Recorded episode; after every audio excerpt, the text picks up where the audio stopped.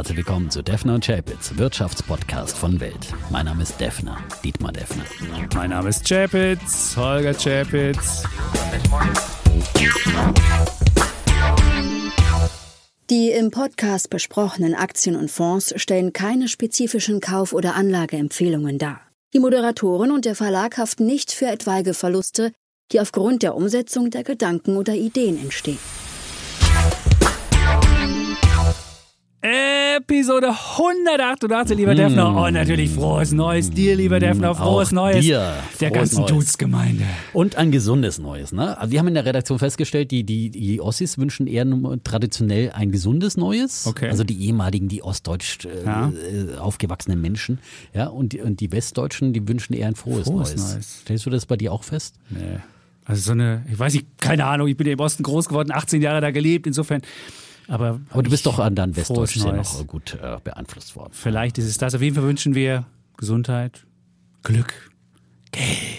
Erfolg, Zufriedenheit. Ich finde, Zufriedenheit. Zufriedenheit ist immer ganz, ganz wichtig, ja, dass man einfach Ja. natürlich ähm, Also versucht, das Beste draus zu machen, aber dann auch mit dem, was man erreicht, auch zufrieden ist, soweit, dass man glücklich ist, damit nicht immer unzufrieden durch die Gegend rennt, ja. Ich habe ja jetzt 4Gs hier. Ich sitze ja mit 4Gs, geimpft, geboostert, genesen jetzt auch, getestet, also Der Wahnsinn. 4Gs. Ja. Und wir hatten wirklich sehr einsames Weihnachten und einsames Silvester. Also ich habe festgestellt, an so einer Infektion glücklicherweise hat es uns nicht wirklich hart mitgenommen, aber die Quarantäne, das ist wirklich das Belastendste, dass du überhaupt nicht handlungsfähig bist. Und ich könnte mir vorstellen, wenn jetzt, wenn jetzt die, die Omikron-Variante noch mehr Leute lahmlegt, das muss verkürzt werden. Und ich, was, was ich besonders frustrierend fand, dass die Leute, die geimpft sind, genauso lange in Quarantäne mussten wie die Ungeimpften. Und wir haben ja festgestellt, wir haben uns immer regelmäßig getestet, dass du nach fünf Tagen gar nicht mehr mit einem Schnelltest das nachweisen kannst. Und äh, der Fritz war ja nicht geimpft, bei dem war es viel länger. Also die Leute, die geimpft sind, die haben das nicht so lange, diese Viren lassen. Insofern muss man da irgendwelchen Unterschied machen. Wir fanden das sehr ungerecht, dass man dann auch da zwei Wochen irgendwie verbringen musste. Aber jetzt bin ich wieder frei. Einkehr ist Und mit dem gut. Defner zusammen. ist es schön. Wir haben unsere und Weihnachten und äh, Silvester und die, die Zeit zwischen den Jahren auch ganz ruhig verbracht. Also von daher, ähm, das war dann War's eine anders? innere Einkehr, eine freiwillige Einkehr. Und ich finde ich finde gerade diese Stadezeit ist eine wunderbare Zeit, einfach um um zur Ruhe zu kommen. Und ich habe auch ein bisschen ausgemistet meinen Elektroschrott, aber nur den echten Elektroschrott übrigens. Was hast du gemacht? Ja, ich habe wirklich so mal die Schränke äh, durchwühlt nach Elektroschrott und noch so alte Handys gefunden. Mein erstes Siemens-Handy noch mit Antenne und so weiter. Und so ein Da konnte man Leute noch mit erschlagen, oder? Mehrere Nokia-Teile noch. Äh, Ja. Ganz so früh war ich nicht dran, aber hatte schon Museumscharakter. Und dann habe ich, hab ich die äh, zum Wertstoffhof gebracht, ja, mit einem Leihauto stand ich. Da war richtig lange Schlange dann so am Tag vor äh, vor Silvester. Ähm, und äh, dann klopfte einer an die Scheibe und hat gesagt, hallo, haben Sie, haben Sie Elektroschrott, ja? Und Das hat, ist- die der hat mir ja. den, ja, der Das hat ist ja der gesagt, hier, da kommt der King of Techno-Schrott, Ja, genau. der muss doch was dabei haben. Ja. Ja. und hat das alles dankend angenommen, ja, und war happy, dass er das bekommen. Und habe gesehen, wie er es in einen Mercedes-Transportwagen, einen neueren äh, Baujahres gebracht hat. Und habe Okay. ich die Lehre da für mich ist, Elektroschrott hat durchaus Wert, ja. Also, Ja, ja, das ist da gut. fand ich, Wahrscheinlich äh, er der noch King of Techno-Schrott. Ich glaube, das ist auch eine meiner Erwartungen für dieses Börsenjahr, Ja. das äh, The Return of Techno-Schrott. Das The Return? Defner Imperium wird zurückschlagen. Ja. Sicher, dass in einem Jahr, wo mit steigenden Zinsen zu rechnen ist, dass das passiert? Ich glaube, dass da viel schon eingepreist ist an, an diesen Erwartungen, ja, und dass, äh, da- dass die, also gerade eben viele Technologie-Hype-Aktien und so Mhm. weiter wurden so extrem verprügelt, auch nochmal zum Jahresende aus den Depots geworfen, dass da, glaube ich, schon äh, ein Comeback äh, kommen könnte. Also äh, mein, meinen drei Top-Kandidaten traue ich das durchaus zu im Depot, wie bekannt, Chumia Iheng und äh, Jingo Solar. An denen habe ich weit, die habe ich nicht zum Wertstoffhof gebracht. Nein, die gebe ich nicht Die her. Ne? Das, also, die sind für mich werthaltig, ja. Und ich habe noch ein paar andere ähm, Gesichts für den King of Techno-Schrott, ein paar, paar äh, Techno-Schrott-Ideen oder Hype, äh, mögliche Hype-Aktien mit, mit Hypees. dabei. Hypees, Hypees, Hypey. Hippie, Hippie, Ja. Hypees, Happy. Happy Hypees, ja. Also äh, natürlich mit der entsprechenden Risikobelehrung, die es dann nochmal extra gibt. Aber ähm, ein bisschen Spezialitätensuche habe ich schon auch betrieben. Es ist die Folge von den Ideen. 22 Ideen für 2022. in 188, in der 188, auch wenn das keine Nummern Jetzt, es ist alles gerade Zahlen. Es sind alles gerade Zahlen und das spricht dafür, dass es vielleicht ja, ein gutes Jahr wird, vielleicht nicht anlagemäßig, da bin ich ja nicht ganz so optimistisch, aber zumindest vielleicht mehr Normalität, vielleicht diese blöde Corona-Krise nach dem ersten Hal- nach dem ersten Quartal vielleicht irgendwie abgehakt oder so. Das wäre doch mal ein Wunsch. Also Haben wir uns schon ein paar Mal gewünscht hier, ne? Also Ja, wir waren ja. immer früh dran mit Stimmt, unserem Sommer der schon hatten. meine, Ich hatte hier schon 2020, ich meine, Match.com und haben ja Bumble, schon- wie es hieß. Wir haben ja schon 2020 vor Ostern den, das äh, nahe Ende der Pandemie Ja, ausgerufen. das warst du. Also so optimistisch war ich jetzt nicht. Das ist Ja, ja, äh, aber man irrt sich oft und Ja. gerade in dieser Pandemie ganz besonders. Aber ja, ich finde schon, die Anzeichen äh, deuten schon mehr darauf hin, dass Mhm. es vielleicht das doch zum Ende der Pandemie kommen könnte, was ja immer mehr Experten jetzt sagen und dann vielleicht eine Endemie draus wird und Omikron vielleicht schon dazu beiträgt durch eine gewisse Durchseuchung. Durchseuchung. Ja, aber so wie sich das Ding beschleunigt, ist ja echt krass. Also wenn du siehst, wie das beim, äh, keine Ahnung, bei Mhm. Fußballvereinen, CSU-Landesgruppen genau, da so musst du die. Quarantänezeit reduzieren, weil sonst hast du das ganze Land Da wird sicherlich lahmgelegt. ja dann vieles geschehen und das wollen wir heute auch nicht so äh, diskutieren, was Nee. da in den nächsten Tagen dann, sondern heute gibt's Wegweisendes fürs ganze Jahr. Das stimmt. Ja, Aber wir wollen noch fragen, hast du ein paar Vorsätze fürs neue Jahr, lieber Depp? Persönlich eigentlich gar nicht. Wie gesagt, Gar nix? ähm, Es ist das Jahr der Liebe, das Jahr, in dem ich heirate. Ja, also da Ah. gibt's ja viel zu vorzubereiten und so weiter und das, das alles. Ja, ähm, aber Vorsätze habe ich mir eigentlich, eigentlich keine persönlichen genommen. Aber für, für den Podcast finde ich, sollten wir uns einen Vorsatz nehmen, dass wir endlich mal wieder vielleicht prägnant, ein bisschen prägnanter werden. Und, Prägnanter. Ja, prägnanter und, und die, die Zeit nicht ins Unendliche dehnen, also diese 1,30, diese 90 Minuten, ja, Okay. vielleicht einhalten sollten, ja, uns zumindest diesen Vorsatz nehmen, ja. Gut, den Vielleicht. nehmen wir jetzt mal mit. Und ähm, ich habe ja letztes Jahr einen Vorsatz, habe ich immerhin geschafft. Einmal mit meiner Mama zu telefonieren pro Woche. Das sind die einfachen Vorsätze, die man hinbekommt. Und vielleicht, wenn ihr Vorsätze euch trefft, nie solche wie, ich will pünktlicher sein, klappt nicht. Mehr schlafen hat auch nicht funktioniert. Ich habe so viele Vorsätze gehabt, das geht nicht. Aber so eine kleine Sache, dass man sagt, hey, vielleicht einmal mit einem Freund im Monat essen gehen oder einmal mit Mama telefonieren die Woche oder irgendwas Kleines. Und das funktioniert. Das stimmt, das ist ganz wichtig, dass Ja. es erreichbare Vorsätze sind. Gut, vielleicht noch eine, ein, ein Dank an euch. Wir haben ganz viele Hoodie-Bilder bekommen. Ihr habt zu Weihnachten Hoodies geschenkt bekommen. Und das macht, also mich macht das wirklich stolz, weil ich sehe, dass Leute nicht nur 40 Euro dafür ausgeben, sondern auch noch mit uns rumlaufen. So ein Statement. Das ist ja, das ist ja, das, weiß ich nicht, mich, mich erfüllt das mit Stolz. Ich finde das klasse, wenn Leute sich sowas anziehen. Und ähm, sah auch schick aus. Das Blau ist schön. Und das fand ich toll. So eine ganze Familie war da aus, aus Hamburg, glaube ich. Alles waren Defner-Fans und hatten alle so ein Hoodie an. Das war sehr schön zu sehen. Toll. Ja, So, jetzt aber rein ins Jahr genau. 22. Damit bin ich gleich in der ersten ja. Folge den Vorsatz versemmeln. Genau. Also wir haben natürlich gesagt, okay, wir haben 22 Ideen, da sind auch ein paar mehr dann insgesamt mit dran, aber wir versuchen es äh, dann eben äh, nicht ausufern zu lassen. Ähm, ähm, Investmentideen und dann teilweise sind ähm, ein paar, paar Einzelwerte oder ETFs dann mit dabei. Ähm, und äh, wir wollen natürlich erstmal gucken, was erwarten wir grundsätzlich von diesem Börsenjahr. Also ich, ich erwarte wirklich, dass die Pandemie dieses Jahr ein Ende findet und dass auch dann diese wirtschaftlichen Auswirkungen so langsam auslaufen, äh, Lieferengpässe und alles, was mit dieser Pandemie zusammenhängt, aber wahrscheinlich erst gegen Ende des Jahres. Und ähm, dass sich die wirtschaftliche Erholung fortsetzt, ähm, dass wir eine Wende in der Geldpolitik, das ist jetzt auch keine große Vorhersage mehr, das hat die amerikanische Notbank ja so angekündigt und, und die Inflation ist hoch, das wird so kommen. In Amerika, drei Zinserhöhungen sind äh, erwartet aktuell, äh, sehen werden, äh, das wird das Umfeld für die Börsen sicherlich prägen. Die EZB wird auch äh, mehr und mehr drosseln ihre Geldpolitik, aber nicht so weit gehen bis äh, zu einer äh, Zinsanhebung. Und das ist, glaube ich, dann so das Umfeld. Und dann gibt es noch ein paar po- geopolitische Risiken. Wir wissen nicht, was die Russen da in der Ukraine vorhaben. Und äh, ja, und die Unwägbarkeiten, die man nicht vorausahnen kann, das sind ja sowieso immer die schlimmsten, also die schwarzen Schwäne. Das ist so das ja, Grundszenario. Das, ja, aber das ist So wenig schwarze Schwäne. So Türkei könnte man noch haben. Der Erdogan, der versucht ja gerade mit Macht so eine wirklich dolle Nation äh, wirtschaftlich in den Bankrott zu führen. Das gut, ist ja auch ein aber Risiko. das Iran, die reichen wieder Uran an wie blöd. Das wäre ja auch noch ein geopolitisches Risiko. Ja, aber, ich glaube, Erdogan wird okay in der Türkei. ah, diesmal mal hält er lange durch. Also ich finde das Krass, was der. Aber, Krasser ja, Typ. Krass, krass. Ja. In Amerika haben wir äh, Midterm-Wahlen äh, und da wird wahrscheinlich äh, die Demokraten werden ihre äh, knappe Mehrheit dann einbüßen. Ähm, und dann ist mal wieder ein lahmgelegter Kongress da. Da wird dann auch wieder Ja, die kriegen sie nicht mal mit Die einer Mehrheit hin. das ist Also insoweit, ich ja, bitte ja. dich. Also, Also- das ist ja echt. Also ein solcher lamer Präsident, Ja. also glaubst du, dass der Biden dieses Jahr überlebt? Man könnte ja auch mal die Pferde wechseln. Ich meine, von Harris hast du auch nichts gehört, ja, von der Vize.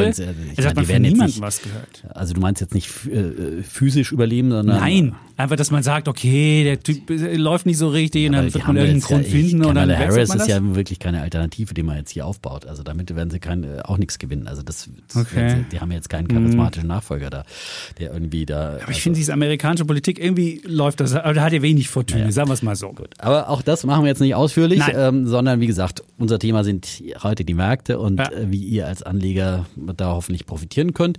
Ähm, deswegen wollen wir uns jetzt mal eine Wette machen wir in dieser Sendung. Mhm. Ja, das ist unsere DAX-Wette. Wir haben gesagt, wir schreiben das unabhängig voneinander auf den Zettel. Das haben wir getan und halten unseren Zettel hoch. Bei mir steht DAX 18.000 drauf. Ich hatte ja letztes Jahr die 16.000 gewettet und äh, die haben wir ja die haben wir ja dann jetzt nicht mehr zum Jahresende erreicht, aber immerhin am ersten Handelstag des Jahres. Stimmt. Ja. 15.885 war der genau, Schlussstand. Aber immerhin am ersten Handelstag des Jahres dann die 16.000 wieder zurückerobert. Und jetzt, genau. äh, ich habe lange mit mir gerungen, weil ich schon immer gesehen habe, dass doch viele Banken doch äh, ein großer Optimismus da ist. Und äh, ihr habt ja für die Welt am Sonntag eine Umfrage gemacht. Mhm. Das Handelsblatt hat eine Umfrage gemacht. Beim Handelsblatt gab es nur einen, einen Pessimisten, nämlich die Bank of America, die 15.000 äh, auf den DAX äh, gesetzt hat als Kursziel. Alle anderen haben steigende Kurse vorhergesagt ähm, und im Top war die DZ Bank und Unicredit und MM Warburg, die jeweils 18.000 gesagt haben.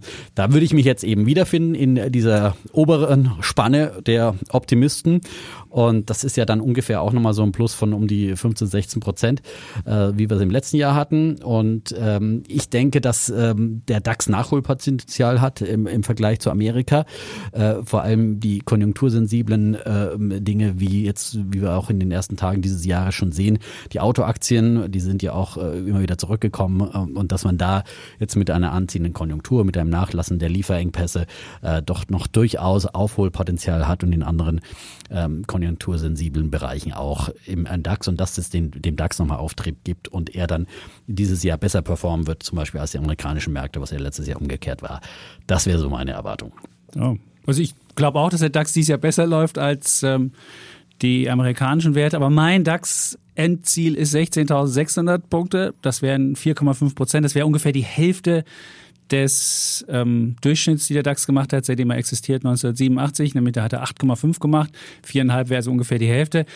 Ähm, warum glaube ich, dass es ein unterdurchschnittliches Jahr wird? Naja, äh, ich glaube schon, dass wir vielleicht im zweiten Quartal sowas wie ein synchronen Wirtschaftsaufschwung erleben können oder zumindest das Gefühl bekommen und dann boomt alles und dann wollen vielleicht alle in Urlaub fahren, da geht richtig was los.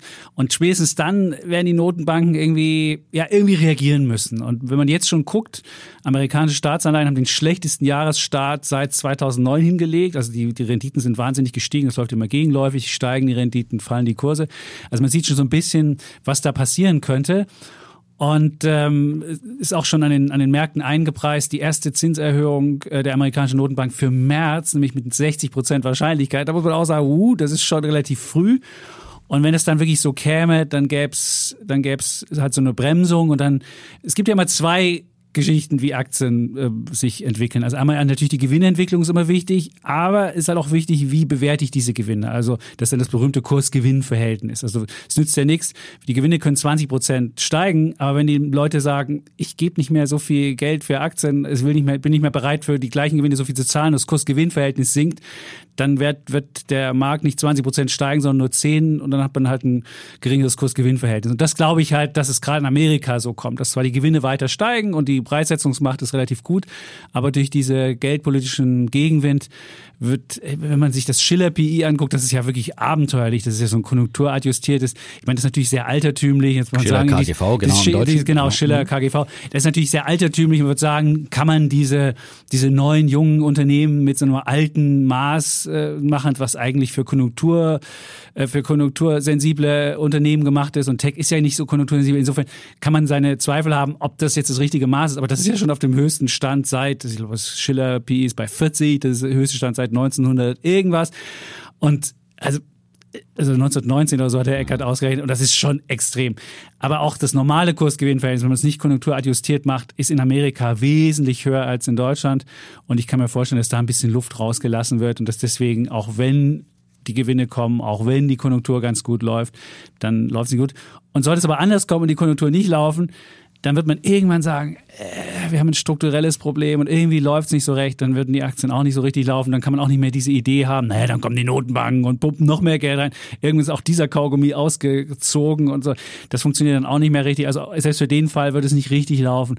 Und deswegen glaube ich, ein unterdurchschnittliches Jahr. Amerika würde ich vielleicht sagen, läuft so plus minus null oder so ganz leichtes Plus und Deutschland viereinhalb hätten wir sogar, ähm, sogar noch, noch mehr. Und das wäre so mein Szenario fürs Jahr. Und äh, vielleicht haben wir mehr Leben und weniger Börse. Ich hoffe, dass ihr trotzdem weiter anlegt und trotzdem euer Geld, aber vielleicht werdet ihr mehr Geld auch mal fürs Leben wieder ausgeben und nicht alles nur ähm, für Zockereien oder Aktienspekulationen und vielleicht ist das ja auch was Schönes. Das ist auf jeden. Fall eine super Idee, finde ich. Ja? Find's auch. Ja, Gut. das ist unsere, unsere äh, On-Top-Idee. Ja? Unsere Top-Idee. Leben, genau. Und auf raus. der anderen Seite haben wir ja auch noch ein paar Ideen, wie man davon wieder profitieren kann. Dann, Ja, ne?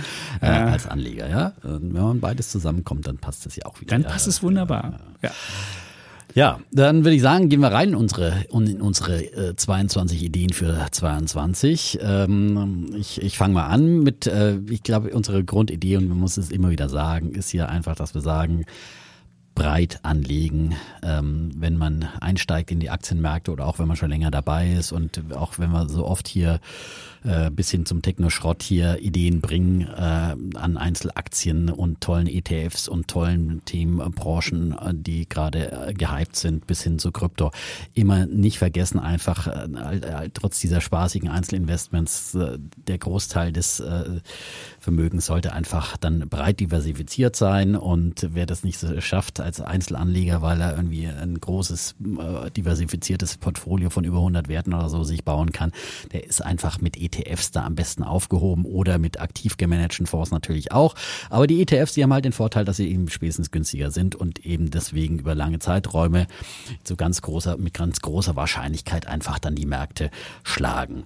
Und ähm, deswegen an dieser Stelle und der ETF-Markt, da werden, werden auch wieder in diesem Jahr nochmal Rekordzuflüsse wieder erwartet. Äh, In diesem Jahr rechnet man damit, dass äh, ETFs insgesamt ähm, die Größenordnung von einer Billion Dollar Zuflüsse erreichen könnten. Und das wäre dann das Doppelte des bisherigen Rekordjahres 2020. Da waren es 504 Milliarden Dollar. Also ETFs dürften weiter im Trend bleiben und dann fließt natürlich ein Großteil auch weiterhin in die weltweit anliegenden. Also da nährt natürlich ähm, auch ähm, der Zufluss weiter äh, die Indizes. Das ist, kann natürlich, ich sehe es bei den großen amerikanischen Tech-Werten, die davon natürlich auch immer profitieren, vielleicht schon ein bisschen zu weites Aufblasen, aber trotzdem ist man einfach trotz mit diesen ETFs dann einfach immer noch ähm, breit diversifiziert investiert. Und ähm, ich habe einen ETF gefunden, der wirklich ähm, ähm, eine spannende Neuemission war im letzten Jahr. Das extra Magaz ETF-Magazin also äh, hatte ihn gekürt zur Neuemission des Jahres 2021 und äh, der liegt eben weltweit an. Ähm, das ist der Vanguard ESG Global All Cap ETF. Ich sage gleich mal die WKN dazu, WKN A2QL8U. Und ähm, ja, das Besondere daran ist, er ist zum einen äh, ein ETF mit einer ganz breiten Streuung, hat nämlich 5753 Unternehmen äh, in diesem ETF, die da enthalten sind, eben aus allen Märkten, äh, nicht nur aus den Industrieländern wie MSCI World, sondern eben auch aus den Schwellenländern. Ähm, das hat man ja zum Beispiel eben auch mit dem MSCI ACWI, den wir immer wieder hier auch äh, vorgestellt haben, schon als eine Alternative, zum Beispiel für einen Sparplan, wenn man weltweit anlegen will. Ähm, und ich würde mal sagen, dass der hier eben noch besser geeignet ist, weil er eben viel mehr Unternehmen hat. Er nicht ganz so viel wie der MSCI ACWI IMI, ja, der ja auch äh, alle Small Cap Caps drin hat, aber eben doch ähm, ein sehr, sehr breites Portfolio an äh, großen Aktien, ähm, an ähm, mittelgroßen Aktien und an eben auch Small Caps, kleine Aktien, die da enthalten sind. Und ähm, vielleicht sind ja auch dann die kleinen, die wieder etwas gefragter sind und vielleicht kann man da doch äh, so, ähm, auch eine gewisse Outperformance gegenüber den ganz großen Indizes dann erzielen. Aber ich glaube auf jeden Fall, dass es äh, gut ist, hier breit angelegt zu sein und er ist eben auch noch ähm, ein ESG-konformer ähm, ähm, ähm, ETF und das ist ja auch immer dieses nachhaltige Anlegen auch für viele Anleger wichtig und immer mehr im Trend und deswegen äh, werden wahrscheinlich auch diese Aktien da hier nochmal weiter von diesem Trend zur ESG-Anlage profitieren. Und das Gute an diesem ähm, ETF ist auch, er ist sehr spesengünstig, kostet nämlich nur 0,24 Prozent jährliche Verwaltungsgebühren. Ähm, ETFs sind ja grundsätzlich spesengünstig, aber er ist eben auch unter den ETFs einer der, der sehr günstigen.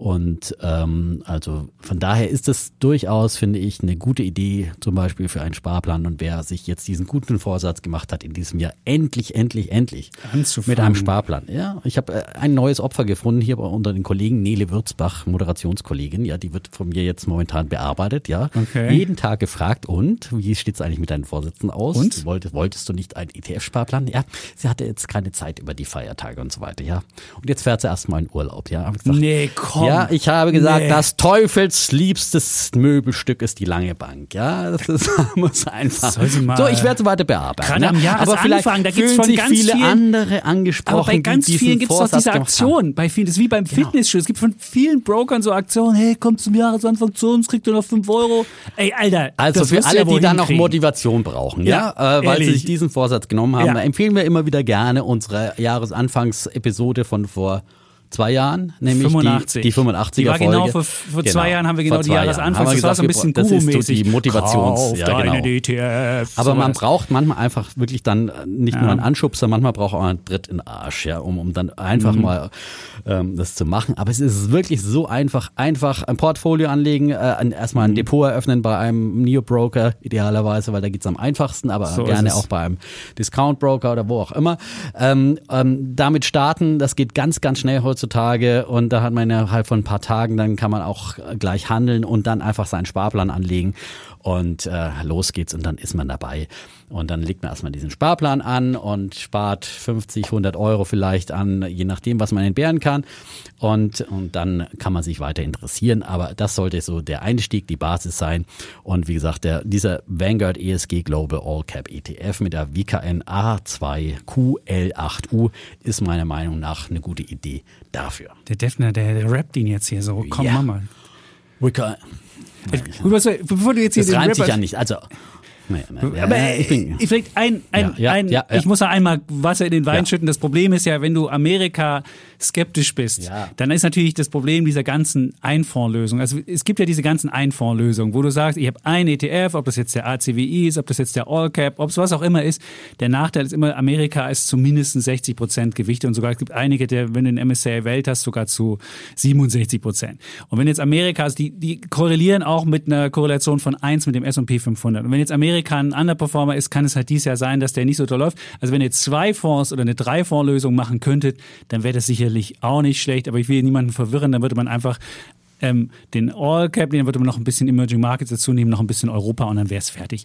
Also ich kann ja mal, ich kann ja mal, ich habe so, ein, so eine so Basisinvestment-Tabelle gemacht mal für Welt. Ich, ich kann die einfach mal bei Instagram bei mir reinstellen. Dann guckt ihr euch die einfach an. Das ist so Baukasten, da steht auch immer der US-Anteil drin und dann könnt ihr euch per Baukasten Aber bevor wir es jetzt wieder wollt. zu kompliziert machen, Ja. weil das haben wir damals 85 auch gesagt, also in der 85er Bevor Folge. man's gar nicht-. Erstmal, weil wenn jetzt jeder wieder sagt, oh, jetzt muss ich wieder drei Bausteine und wieder Gedanken machen, äh, ist nicht so entscheidend, ja. Und auch in den letzten Jahren ist man wirklich auch wieder mit dem äh, mit Ist man viel besser mit denen gefahren, weil viel besser gefahren und vielleicht läuft auch dieses Ja. Jahr Amerika wieder. Wir wissen es einfach nicht, ja. ja. Und äh, wir legen auch nicht nur für ein Jahr Geld an mit diesem äh, mit diesem Bau äh, mit diesem Bauspar, sag ich schon, mit diesem Sparplan, sondern äh, idealerweise bis zu, bis zum Ruhestand, ja, über über mehrere Jahrzehnte und, äh, und, dann äh, läuft das und dann gel- gleichen sich die Gewichte ja auch an. Also wenn andere Regionen wichtiger, stärker kapitalisiert werden, dann verliert in so einem ETF auch Amerika an Gewicht, da wird ja alles angepasst. Ähm, aber auf der anderen Seite ist Amerika natürlich immer gerade auch was Börse anbelangt, äh, nochmal ganz besonders die führende Nation und äh, an den amerikanischen Tech-Krisen kommt ja immer noch keiner vorbei. Äh, Apple gerade die drei Billionen Dollar Marktkapitalisierungsgrenze über, über, übertroffen und ja, als Basisinvestment und dann, wie gesagt, kann man immer noch mal einfach äh, weiter justieren, sowohl länderallokationstechnisch und so weiter und so fort. Das würden wir dann, wir haben ja auch noch ein paar andere Ideen dazu. So ist es. Aber ich finde, das ist eine Idee von Basisinvestment und ich finde es äh, eigentlich eine ne gute Basisinvestment, eine gute Alternative Wenn man einen Fonds hat, dann ACWI, das fertig. Ja? Genau. Gut. Jetzt hast du schon hier einen muss ja auch sagen, es gab jetzt die neuen Vermögensaufstellungen in Deutschland, da gibt es ja schon immer mehr Aktionäre auch, das können wir uns ja auch auf die Fahnen schreiben.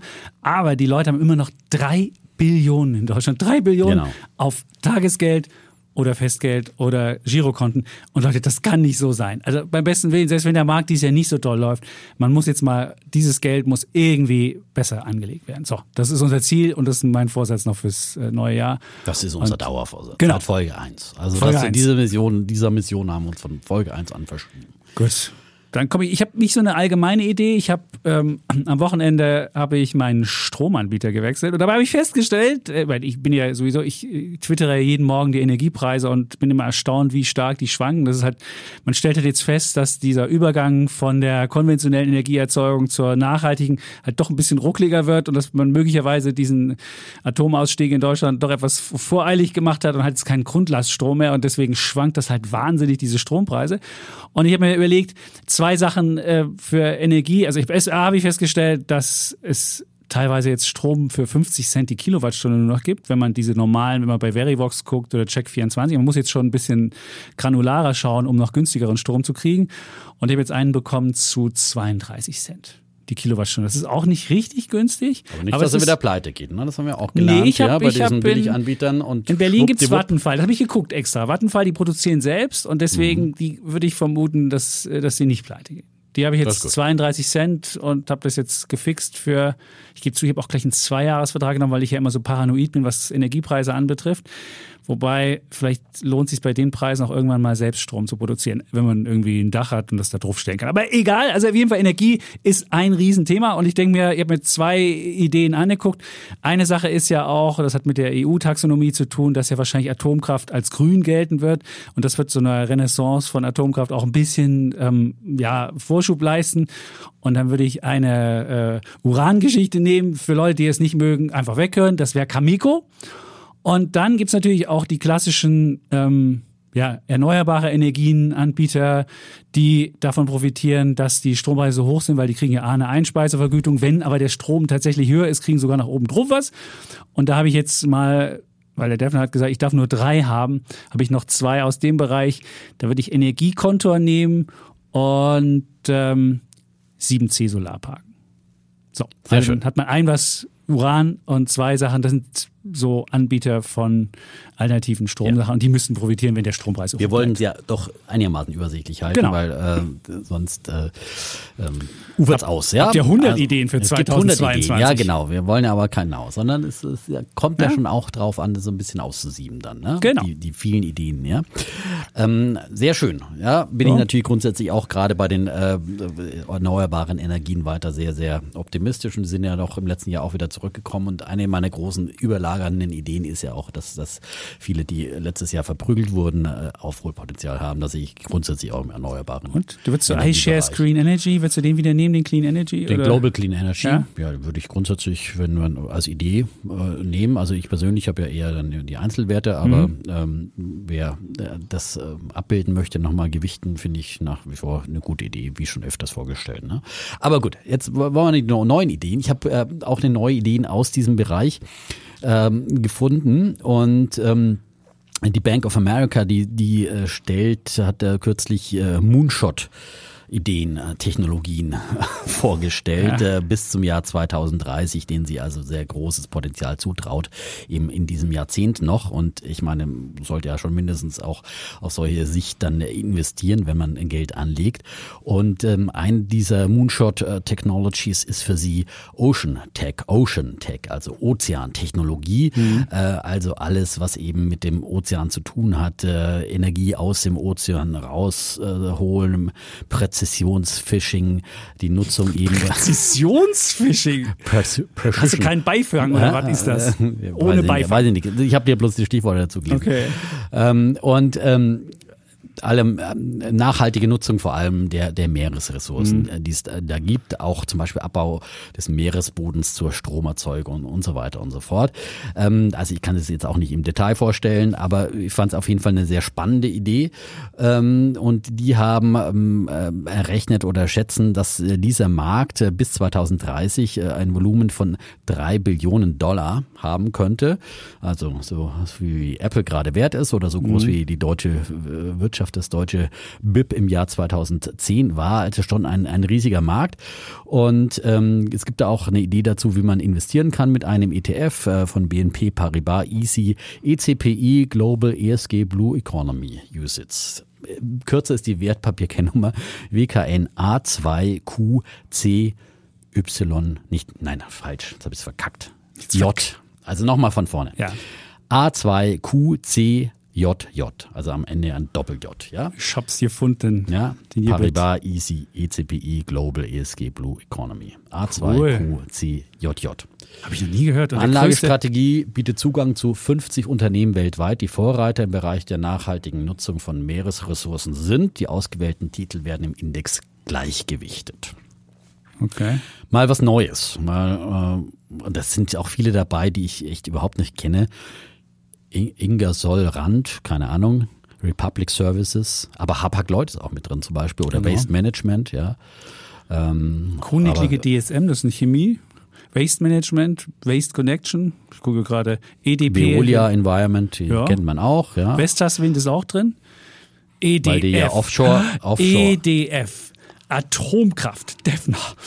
Du, empfiehlst ja. Atomkraft. Naja, aber nein, das, die haben ja nur, nicht nur Atomkraft, sondern Ja, aber ich würde da Aber haben also natürlich auch jeder, der keine. Atomkraft will, muss jetzt in jeden ETF reingucken. Das, diesen Gut, Tipp das kann ich jetzt geben. Also wer wirklich mit Atomkraft nichts zu tun haben will, muss in alle ESGs, in alle ETFs reingucken, weil mittlerweile Atomkraft gilt bei ganz vielen ESG-konform und wenn das jetzt auch noch taxonomiemäßig passt, dann wird es noch, noch mehr sich durchsetzen. Also da müsst ihr halt genau gucken. Das nur Was noch mal man genau, als, als genau. Idee. Und, Oder in ähm, diesem Bereich dann am besten auch noch direkt einzeln selektieren, wenn man solche Dinge umgehen möchte. Ja. Oder ich meine, manchmal ist es dann auch wirklich gut, wenn man in diesem Bereich dann äh, äh, aktive aktiven hat. Fonds sich Mhm. guckt, anguckt, die dann wirklich ganz, ganz hohe Standards haben, Öko-World und dergleichen. Aber das ist jetzt keine Idee der offiziellen Ideen. So, wir wollen bei unseren Ideen hauptsächlich das ist auch bleiben. gut, ich ne? finde, ich Also, gucke mir das ja gerade an, da ist auch Xylem dabei, da sind ganz viele Sachen drin. Ich fürchte nur, da sind so viele Werte drin, die sich alle gegenseitig irgendwie so, äh, Na ja, weiß ich gut, nicht, aber dafür hat wegperformen. man eine ETF, ja. Also gleichgewichtet, die sind halt alle so um die 2, 3 Prozent gewichtet. Dann Ähm, läuft das Ding. Das ist gar 50. nicht so schlecht. Ich gucke hier gerade. Seit Auflage sehe ich hier gerade. Wow, hat er gemacht. Jetzt halt festhalten, 45 Prozent. Und das ist eine Jahresperformance von 35,2, wenn man es annualisiert. Also er ist aufgelegt worden Ende 2020. Nicht schlecht. Der Defner hier. Meine neue Idee. Nicht schlecht. Gute Idee. Super. So, Jetzt, Sie, jetzt äh, kommen wir zur ähm, Idee, die wir ja schon letztes Jahr so ein bisschen hatten. Die Idee, dass das Leben wieder beginnt. Der Spring of Love, vielleicht nicht der Summer of Love, sondern vielleicht haben wir diesmal. ach, diesmal das Spring of Love schon. ich würde sagen, es geht im, im Frühjahr Naja, schon klar, los. früher ist das noch ein bisschen Doch. knapp. Nee, also die Pandemie, Wir haben auch den Weltwirtschaftsgipfel, den haben wir gelegt auf, ist der ist jetzt, der ist auf März gelegt. Das ist unser kleiner Weltwirtschaftsgipfel Ja, genau. von der großen, äh, von der Welt mit den großen Buchstaben. so ist es. Und- Aber ich wäre skeptisch, ob wir im, im März schon durch sind. Also, das, das, also ich würde sagen, im März wird es wieder normaler und im April Im wird es Summer of. Love, da heirate ich, bis dahin ist alles vorbei. Ja. Aber äh, Frühling wird wahrscheinlich Doch, ich schwieriger. glaube, Frühling Nein, da wird kriegen wir schon. nochmal die große Omikron. Doch. Die- die- Omikron, das muss so schnell durchrauschen. So das, ist Ende, das ist Ende, Ende egal. Januar. Okay. durch. Was auch immer. Ich würde sagen, immer, es, es, äh, es wir, wir legen jetzt auch nicht bis März an, sondern Genau, wir, legen legen länger an, aber dies Jahr muss einfach, muss einfach die Rückkehr des Reisens, die Rückkehr der Liebe sein. Und ähm, ich habe, darf ja wieder drei Aktien haben und äh, ich dachte mir, eine, die ich schon immer geliebt habe, ist Airbnb. Also das ist eine klassische Die Reiseaktie. Disco-Kugel-Aktie, die Das ist Älteren die werden sich Disco-Kugel-Aktie. erinnern. Ne? Da Ja. hat er damals die Disco-Kugel aufgehängt zum IPO. So ist es. Ja, und die ist immer auch gut ein gelaufen. Nee, aber nicht unbedingt am IPO. Doch, die, ist, die habe ich zum IPO direkt gekauft und die Ja? ist bei mir im Depot im Plus. Okay. Na gut, dann. Also die ging nochmal höher und dann ging aber auch wieder richtig runter. Mhm. Also wer später eingestiegen ist, hat es mehr, aber ich war von Anfang an dabei. So. Also bei einer Jahrhundertaktie bin ich ja immer dabei. So. Und das, äh, dann ist das Zweite, was, was ähm, ich jetzt mal, ich habe ja damals auch beim ersten deutschen Spec mitgemacht, da ist ja Home to Go draus geworden. Und diese Aktie ist so verprügelt worden. Und das ist ja so eine Airbnb für Arme, würde ich es mal nennen. Und Oder für ehrlich, Ferienhausbesitz. Oder für Reiche. Ja? oder für Reich. Nein, nein, nein, nein, nein, ja, ja, du hast natürlich recht. Je nachdem, Die- je nach Sicht der die Dinge. ja. die, Hütten, sind die, die du Reichen, da ja, ist, ne? das ist für die also Reichen. Die ja. Vermieter sind die Reichen, aber die Aktionäre sind ärmer geworden. So. ja. Aber möglicherweise trifft es keine Armen. Ja? Da hast du recht. Und ehrlich, dieses Ding, ich habe die immer noch, ich habe die noch nicht mal aus steuerlichen Gründen verkauft. Ich habe ja viele Sachen aus steuerlichen Gründen gekauft, verkauft und wieder gekauft, aber da habe ich jetzt festgehalten, weil ich gedacht habe, wäre mir zu schwer gefallen, sie wieder zurückzukaufen. Aber jetzt muss, also wenn die, wenn eine Aktie laufen muss, Home to Go, dann ist es dieses Jahr, also Airbnb, Home to Go und dann noch eine Liebesaktie, äh, da würde ich einfach Match Group nehmen. Habe ich letztes Jahr auch schon gehabt. Das war eine, eine doofe Idee, aber in diesem Jahr Okay, äh, das hoffe sind jetzt natürlich das. schon ein bisschen eher zwei Ideen zumindest. Ja. Aber deswegen, um nicht so viel Ideenvielfalt reinzukriegen, ähm, würde ich nochmal beim Reisen bleiben. Ja. Also da hatte ich auch eine Idee dazu. Da, den würde ich jetzt, und wir sehen ja auch, dass auch die ersten beiden Börsentage äh, dieses Jahres äh, Reiseaktien wirklich sehr, sehr gefragt sind und Luftfahrtaktien und alles, was dazugehört und davon profitieren könnte. Ähm, und äh, das wäre dann auch meine Idee, dass wirklich ähm, die Pandemie so weit abebbt, dass jetzt dann Reisen wieder möglich ist und die Leute sind hungrig. Ich meine, jetzt sind wieder ein paar Kreuzfahrtschiffe nochmal angehalten worden, aber wir haben gestern einen, der aussteigen musste, dann unser Reporter vor Ort befragt und er hat gesagt, ja, im März komme ich auf jeden Fall wieder und so weiter. Also es ist nicht so, dass die Leute jetzt frustriert sagen, nie wieder Kreuzfahrt, sondern sie wollen einfach reisen, sie wollen Ja. endlich ihre Kreuzfahrt machen, auf die sie so lange gewartet haben. Das Geld ist da und es wird einfach nachgeholt. Es ist nicht, nicht, ähm, wird nicht ausfallen ersatzlos. Ne? Die, okay, die Unternehmen leiden jetzt nochmal wieder durch, äh, weil sie wieder stornierte Reisen haben und so weiter und extra Kosten. Aber früher oder später äh, wird es soweit sein. Und äh, da würde ich jetzt auf den breiten Markt einfach mal setzen. Da gibt es zum Beispiel den iShares Stocks Europe äh, 600 Travel and Leisure USITS, ein ETF mit der Wertpapierkennnummer A0H08S. Das wäre meine Idee zu dem Segment. Und natürlich kann man dann auch immer die in Deutschland beliebten aber TUI hat schon wirklich sehr, sehr viel. Ich würde hier nicht, ich würde jetzt hier nicht mit Einzelaktien rumzocken. Also Außerdem ich habe an- hab an persönlich TUI Booking. bist du schon bist du schon beteiligt über den Staat. Nein, das nein, reicht nein. mir. Ja, ach so, Doch. den Staat. Du Ja, bist gut. mit dem Staat schon an darf- TUI darf- beteiligt. Gut, bei der Reicht aus. Lufthansa hat der Staat Re- Rendite gemacht. Da hat er richtig sagen, gut Rendite ja. gemacht. Das, hat war ein super Investment. Ja. TUI war ein Da doofes hat, Investment. haben wir als Steuerzahler verdient. Müssen Sie eine Steuerrückerstattung bekommen, oder? Nee, wir kriegen ja erst, aber leider erst im Jahr 2023, weil den Etat für 22 hat die alte. Regierung gemacht. Was ist das denn für eine komische Idee? Der Lindner ist mir total unsympathisch geworden. Was ist denn da los? So. Ich will Nicht meine Steuer, abschweifen, ich nicht will mein, abschweifen. und dann kommt er mit 30 Milliarden. Ich meine, die Mehreinnahmen von Hallo. Steuern ist im, ist Zurück. im nächsten Wir haben Jahr 22 schon Ideen 50 hier Milliarden. vorzustellen. Ja, aber ehrlich, da muss man doch mal was sagen. Das, ist, das fand ich wirklich eine doofe Wir haben noch ein Idee. paar andere Podcasts dieses Jahr. Ich bin entsetzt. So, Zur Kenntnis genommen. Gut. Setzen, beruhigen, Ja. durchatmen, om. okay, du wolltest noch eine zweite Aktie. Ja, ich, ich habe noch eine zweite, den können wir gleich beim Thema bleiben. Klar, genau. unbedingt. Dann mache ich zwei Ideen am Stück jetzt. Ähm, und ähm, das wäre meine persönliche Nummer vier. Äh, und das wäre dann eine Idee, auf äh, die Erholung des Reisens zu setzen und auf die Erholung eines anderen echt extrem verprügelten Marktes, nämlich China. Vor allem die Tech-Konzerne sind da ja aufgrund von Regulierungsdruck unter Druck gekommen. Und ähm, deswegen würde ich, um diese beiden verprügelten Branchen zu kombinieren oder äh, Sektoren, ähm, auswählen, die führende Reiseplattform in China. Trip.com, vormals äh, C-Trip hießen die. Das ist eben so eine Kombination aus äh, äh, Booking, die bi- bieten alles Mögliche an. Äh, äh, Booking.com, aber auch äh, Flüge, also alles, was äh, rund ums Reisen, aber auch, äh, was weiß ich, ähm, alles rund ums Reisen kann man auf dieser Plattform dann äh, erwerben. Und die Chinesen, man erinnert sich vor der Pandemie, sind ja unheimlich reisefreudig. Die haben ja fast die Deutschen quasi als Reiseweltmeister abgelöst. Und die werden, die sind weiter auch reisehungrig, wollen was sehen von der Welt, wollen im Inland. Nee, was die ja wollen mit ihrem iPhone. Die Leute immer so mit dem, immer mit so einem iPad oder mit dem iPhone Ja, so vor sich waren Die die gucken nie selbst hier. Nee, das machen die Chinesen. Aber machen die schlimmer Chinesen auch gerne. Ja. Aber sie wollen auf jeden Fall einfach äh, was sehen von der Welt. Und das ist ja immer, wenn, wenn man rauskommt und, und aufsteigt, äh, dann will man einfach auch wieder zum einen sich ein bisschen Luxus gönnen, aber man will auch wieder reisen. Und Mhm. das wird auch wieder passieren. Und, ähm, und deswegen ist das, glaube ich, auch eine gute Turnaround-Wette, äh, trip.com. Und die haben jetzt auch im letzten Jahr trotz äh, Pandemie und so weiter und trotz, äh, obwohl die Chinesen ja, sie- die haben ja eine No-Covid-Strategie und machen ja immer sofort wieder alles dicht, wenn da ein paar Die Corona-Fälle funktioniert sind. nicht. Diese Strategie wird Ja, scheitern. ähm, das wird nichts. Das ist eine doofe Idee. So. Äh, musst Zero du, Covid ja, du musst jetzt nicht. auch nicht zu jedem deinen Senf geben. So. Machst du doch auch immer, Ja, Defner. Du gibst zu jedem, die, die, die, die, die, wohl auch zu jedem mal, eine, Okay. mal was sagen. So. Jetzt streiten wir uns Der gleich mal in der ersten. Sendung so, hier. Also die haben auch im, im dritten Quartal des laufenden Geschäftsjahres haben es zum Beispiel 13 Cent die Aktie verdient. Die Analysten hatten nur einen Cent erwartet und waren auch bei den Erlösen mit 831 Millionen in, in einem äh, Quartal äh, über den Markterwartungen. Also da haben sie jetzt auch schon in den Pandemiezeiten auch gut geschlagen und die Erwartung ist jetzt eben auch des Unternehmens, dass äh, sie zuversichtlich sind, dass durch die weltweit steigende Impfquote immer mehr Länder ihre Grenzen öffnen werden und dadurch der internationale Reiseverkehr zunehmend Fahrt aufnehme. Und äh, ja, wie gesagt, die reisefreudigen Chinesen, ich glaube, dass da ähm, was geht, äh, sind relativ günstig bewertet mit einem KGV von 26, ähm, Marktkapitalisierung von 16 Milliarden Dollar. Analysten sehen ein Upside-Potenzial von 36 Prozent bei der Aktie. Trip.com. Trip.com. So, wo wir schon bei China sind, würde ich jetzt auch meine China-Idee, ich gebe zu, es ist die ausgetretenste Idee. Also wer die noch nicht gehört hat, der hat sich wahrscheinlich über Silvester eingebuddelt. Nämlich die Idee, dass China Tech einen Turnaround hinlegen wird. Wir hatten ja im vergangenen Jahr diesen fetten Einbruch bei allen China-Tech-Titeln. Da ging es ja um die Regulierung in, in China. Und das sind ja Alibaba hat 60 Prozent verloren, Tencent hat auch, alle haben sie durch die Bank weg verloren. Und äh, jetzt das Einzige, was mich so ein bisschen stutzig macht, dass jeder diese Idee hat, dass jetzt China in diesem Jahr wieder laufen muss. Jetzt haben wir auch den Volkskongress äh, im, im kommenden Jahr, äh, in diesem Jahr.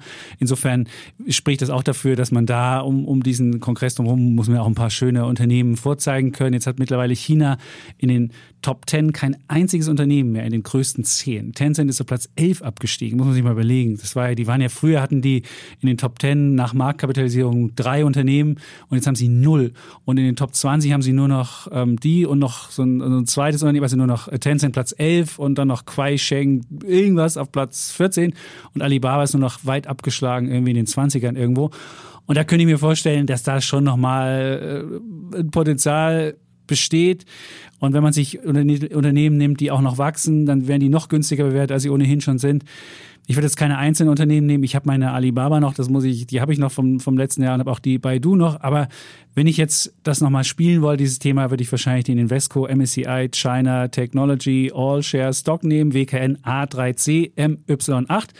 Und der hat alles, was Rang und Namen hat in China. Und dann ist man halt an so einem breiten ähm, ja, wenn es zu einem Rebound kommt, da hat man natürlich nicht den, den, den wahnsinnigen Upside von einer Aktie, weil vielleicht die eine oder andere noch mehr machen wird, aber man hat so den insgesamt China-Sektor und es sollte, wenn es wirklich kommt. Wie gesagt, die einzige, das einzige Problem ist, dass jeder die Idee hat und dass sie jetzt nicht besonders äh, besonders kreativ ja, ist, aber nö. muss jetzt aber auch nicht, nicht falsch sein. Also nö. ich habe ich hab diesen ETF auch als, als CFD und äh, ansonsten von den Einzelwerten ist mir doch vieles abhanden gekommen, äh, ausgestoppt worden, was ich im CFD-Bereich hatte.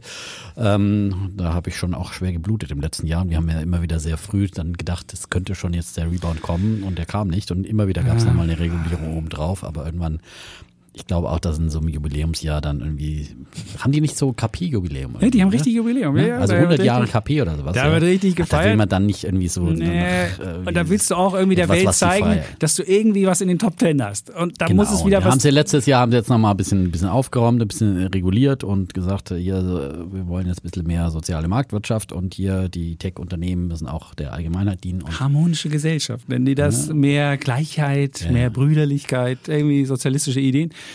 Hat ja dann auch. sein, so zum KP-Jubiläum, ne? Ja. Aber, aber, vielleicht ist es jetzt einfach durch, der, der harte Besen durchgekehrt, ja. Aber mhm. wir wissen es nicht. Also wir sind schon oft öfters da negativ genau. überrascht. Aber ich habe ne, auch eine Länderidee aus äh, dieser Region ja, und äh, aus Asien nämlich, ja, und äh, auch ein Markt, der jetzt nicht so gut gelaufen ist wie andere Märkte, also gerade verglichen mit den USA, nämlich Japan. Ähm, Underperformer 2021, der Topics äh, hat nur 10% gemacht, äh, sogar schlechter noch als unser DAX und natürlich deutlich schlechter als Amerika. Und die Analysten von Jeffries, die erwarten jetzt immerhin einen Plus von 17% beim Topics. Das ist ja der marktbreitere Index, äh, nicht der Nikkei, sondern der Topics hat ja noch mehr umfassende Werte. Und äh, Jeffries sagt, das könnte einer der Top-Märkte 2022 werden. Die Gründe dafür, dass es letztes Jahr nicht so gut gelaufen war, ist eigentlich, dass sie besser durch die Corona-Krise kamen als, als andere, dass sie eben dann nicht so stark gelitten hatten, so viele Lockdowns und Tote und was auch immer hatten. Ähm, und deswegen auch der Erholungsfaktor dann nicht so stark ausgefallen ist im Jahr 2021. Aber jetzt ähm, könnte man dann doch auch wieder von einer anziehenden Weltkonjunktur dann profitieren. Äh, da ist ja Japan ein wichtiger ähm, Lieferant. Es gibt ein neues Konjunkturprogramm, das mögen die Japaner ja auch, der wird ja ständig reingebuttert. Und ähm, sie haben im Gegensatz zu anderen eben noch keine Inflation in Japan. Deswegen kann die Geldpolitik äh, weiter locker bleiben und das ist ja die ultralockerste Welt Geldpolitik weltweit.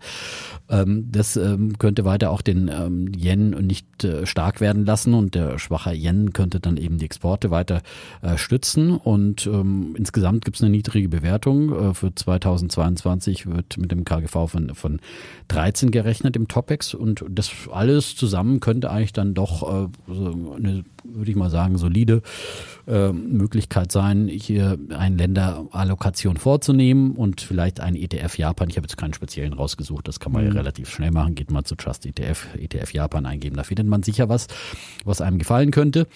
Oder würdest, du die Währung, würdest du die Währung absichern? Ist nur mal, weil du jetzt gerade sagst, der Yen würde schwächer werden dann hast du ja, ja den, den Yen Ob der jetzt schwächer wird, ich, also ich weiß nicht, ich mach, okay. würde keine, ich Gut. würde nie Währungsabsicherung machen, weil es, es ist dann immer echt nochmal so viel Währung vorherzusagen ist, das ist so okay. schwer, finde ich und ja. äh, ich sage ja auch nicht, man soll nur in Japan investieren, das ist aber halt vielleicht ein bisschen ein kleines Übergewicht, wenn man jetzt okay. ansonsten weltweit investiert ist, weil ich meine, du sicherst ja auch in deinem breit angelegten ETF nicht, nee. nicht die Währung. Würde ich nie machen. Ja, es gibt also immer, es gibt immer abgesichert, aber würde ich auch nie machen. Das kostet sehr jetzt, viel. Wer hätte jetzt diese Dollarentwicklung vorhergesagt in diesem Jahr? Da hätte man wahrscheinlich eher noch falsch abgesichert, ja, und dann mhm.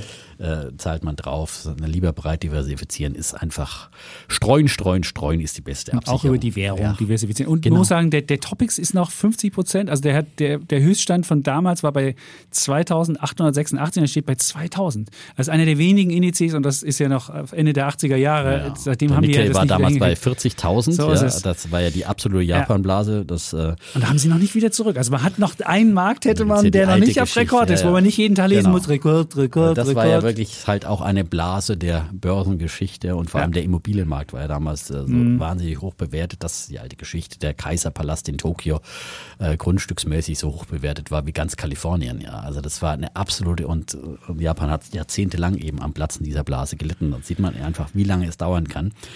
Ähm, und sie haben natürlich auch viele Probleme, Demografieprobleme zuallererst, ähm, aber trotzdem sind sie auch sehr innovativ. Und das zeigt jetzt eine Einzelaktienidee, habe ich noch zu Japan, die ich auch selber im Depot habe. Das ist äh, Fanuc.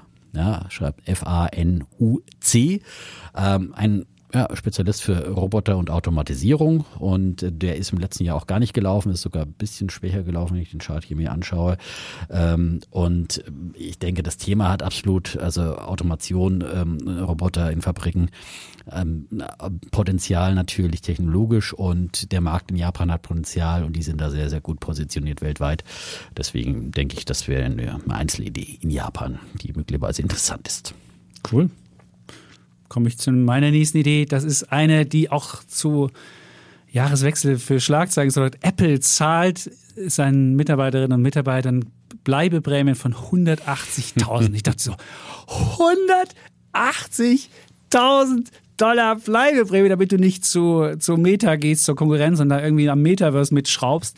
Faszinierend. Also dachte ich mir schon so, uh, da ist der Fachkräftemangel, scheint da groß zu sein. Und ich glaube, es ist natürlich im Tech-Bereich besonders schlimm. Das äh, merkt ja jeder, der mal in, äh, jemanden braucht, der dieses Internetangebot der eigenen Firma oder so auf, auf Vorwand bringt. Also man merkt, es ist aber nicht nur da, sondern es ist, glaube ich, in allen Sachen drin. Und deswegen glaube ich, Fachkräftemangel ist ein, ein, ein Riesenthema. Habe ich auch schon mal hier als, als äh, Idee vorgestellt. Aber ich denke mir, das ist halt eine lange, längerfristige Idee und das, dieses Unternehmen, was ich damals hatte, die habe ich auch ein bisschen verloren jetzt im Tech-Ausverkauf. Ähm, das ist äh, ZipRecruiter, das ist so ein Online-Recruiting. Und bei ZipRecruiter kommt dazu, dass sie das nur online machen und nicht im, im normalen, äh, wie, wie andere Jobvermittler das machen. Und dieser Online-Vermittlermarkt ist noch relativ klein und, und wächst aber gerade relativ stark. Ist, man braucht wenig Kapitaleinsatz, also man relativ schnell ist man profitabel. Und das Schöne ist, es hat wenn man, die haben halt eigentlich immer wiederkehrende Umsätze, weil Unternehmen da eigentlich dauerhaft bei ZipRecruiter buchen und sagen, okay, wir brauchen so, wir brauchen das und wir brauchen das. Das ist also fast wie ein Abo-Modell, aber das Unternehmen ist halt überhaupt nicht wie ein Abo-Modell ähm, gepreist. Es gibt ja immer Software as a Service, ist immer so ein klassisches Abo-Modell, wo die Leute Software regelmäßig äh, beziehen und dafür ein Abo-Modell zahlen. Das ist, ist, die sind ja dann meist mit so zweistelligen Multiples, Umsatzmultiples bewertet. Und bei ZipRecruiter ist das überhaupt nicht der Fall. Ich glaube, die sind äh, mit dem was ich glaube, das sechsfache, mit dem sechsfachen Umsatz nur, ist natürlich nach klassischen Standards schon sehr hoch. Aber in so einem Tech-Bereich stark wachsend und, und wiederkehrende Umsätze ist es relativ günstig. Und deswegen denke ich, ZipRecruiter wäre nochmal eine Idee. Ich habe auch nochmal was nachgekauft und ähm, ja, vielleicht läuft es in diesem Jahr. Du hattest ja hier zu dem Bereich auch schon mal die Idee von Pip Glöckner wiedergegeben, Headhunter Group. Ja? Genau, das war die, ja, das war die, die russische, die, die das russische, war das russische Ding die, dazu. Die russische Version. Die habe ich mir jetzt auch ein paar. Hast du dir Headhunter ja, geholt? Habe ich mir jetzt auch geholt. Habe ich auch. Ja, ja, das ist, äh, das ist aber die etwas risikoreichere. Ja, absolut, aber die ist, aber die ist noch günstiger. Die ist halt, äh, das ist jetzt halt nicht so im Blickfeld und deswegen, ähm, weil die halt auch nicht eine US-Bude ist und deswegen ist es halt günstiger. Und ich habe tatsächlich, ich habe gelesen, dass angeblich Axel Springer auch Stepstone an die Börse bringen ja, klar. will. Tun wir. Ja, ist das schon offiziell? Nein. Ich habe das bloß ist, in, in einer Presseveröffentlichung auch gelesen. Ja, also ich habe hier ist, überhaupt kein Insiderwissen und äh, deswegen bin ich doch hier virtueller Aktionär. Ich bin doch ah, virtueller Aktionär okay, bei Axel Springer geworden, weil alleine Stepstone ist so viel wert, wie KKR damals Axel Springer von der Börse gekauft hat. Das wäre so meine, wenn ich jetzt mal mir alles angucke, den ganzen Markt, und dann dachte ich mir, so, wenn das so ist, und vielleicht noch nicht alle Werte gehoben sind und dann noch welche sind, die gehoben werden können. Und wenn ich den Defner sehe und mich sehe, was wir für Werte schaffen, dann dachte ich mir, da muss ich irgendwie beteiligt sein. Und, Gut, aber das ist jetzt keine Idee für den, aber die Stepstone, wenn die, falls die kommen, aber die werden, glaube ich, auch ein bisschen höher erwartet, ne? höher bewertet erwartet. Auf jeden Fall. Stepstone ist, ist riesig und du musst halt, solange Deutschland noch läuft, äh, wenn das Land irgendwann mal runtergewirtschaftet ist, ich weiß nicht, vielleicht kommt das ja auch nie, aber du musst jetzt wäre einfach noch ein guter Zeitpunkt. Die Bewertungen sind noch hoch, Fachkräftemangel ist ja. groß. Insofern wäre das, glaube ich, kein schlechter Zeitpunkt, das jetzt zu machen. Also wenn ich KKR wäre, würde ich es jetzt machen. Ja, und vielleicht ist es auch ein guter Zeitpunkt eben nochmal für einen Börsengang. Ich meine, man muss sagen, es gab im letzten Jahr doch einiges an Börsengängen, waren hm. jetzt nicht so dolle. Ja? Nee. Ähm, aber wenn jetzt äh, doch der deutsche Aktienmarkt weiter in Schwung kommt und es weiter neue Aktionäre gibt und es wäre schon wichtig jetzt nicht nur für Stepstone und Axel Springer, sondern insgesamt, dass wir einfach, wir brauchen einen funktionierenden IPO-Markt und da waren jetzt vielleicht die Kandidaten, die letztes Jahr kamen, oh. auch nicht alles die, äh, ja. Oh, wir haben da eine Statistik gemacht, Auto ja, 1. Genau. Auto 1, ja. Mr. Specs. Äh, auch genau, Mr. Specs viel zu teuer. Also alle, alle völlig überbewertet ja. an den Markt gegangen und vielleicht wird man seine Lehren ziehen und wird dann ein super IPO draus machen. Selbst About You ist jetzt gefallen unter Ausgabepreis und da habe ich ja auch mir ein paar Aktien gekauft. Habe ich mir jetzt auch noch ein paar geholt. Hast du? Ich habe noch ein bisschen jetzt äh, ein bisschen was, was locker Geld gemacht. Ja, ich habe ein bisschen. Hab's noch was? Ja. Ich habe ein paar, paar zum Beispiel ein paar Verluste realisiert. Da hatte ich noch ein bisschen, bisschen, bisschen, konnte ich wieder ein bisschen zusätzliches Cash äh, durch Stimmt. die Rückerstattung der Steuer. Habe ich tatsächlich ein bisschen was zurückbekommen. Ja, habe ich so, auch gemacht. Das konnte ich ein bisschen was nachlegen. Aber ich habe festgestellt, wenn du noch, Und dann gab es ja Weihnachtsgeld und so weiter also, und so fort. Ja, wenn ja, du aber verschiedene also, Konten hast, stellst du fest, das ist, ja, das ist so der Steuergesichtspunkt, ist das echt nicht schön. Da ist es, was alles über das Finanzamt machen, das wird kompliziert. So, ja, so gibt es gleich Cash auf die Hand am nächsten Tag. So ist es. Das ist So, Sehr ähm, gut. Ähm, zu, in diesem Ideenspektrum spielt sich dann auch meine nächste Idee ab. Mal noch was aus dem DAX, wollte ich auch was mitbringen. Ähm, was mitbringen. Ja, dann würde ich, hatte ich letztes Jahr die, die, Deutsche Telekom dabei, war jetzt nicht kein Outperformer, aber solide würde ich Ach, mal sagen. Ähm, ich habe jetzt so eine Mischung aus äh, Comeback-Story und äh, begonnenes Comeback, würde ich mal sagen. Comeback-Fortsetzung nenne ich es mal.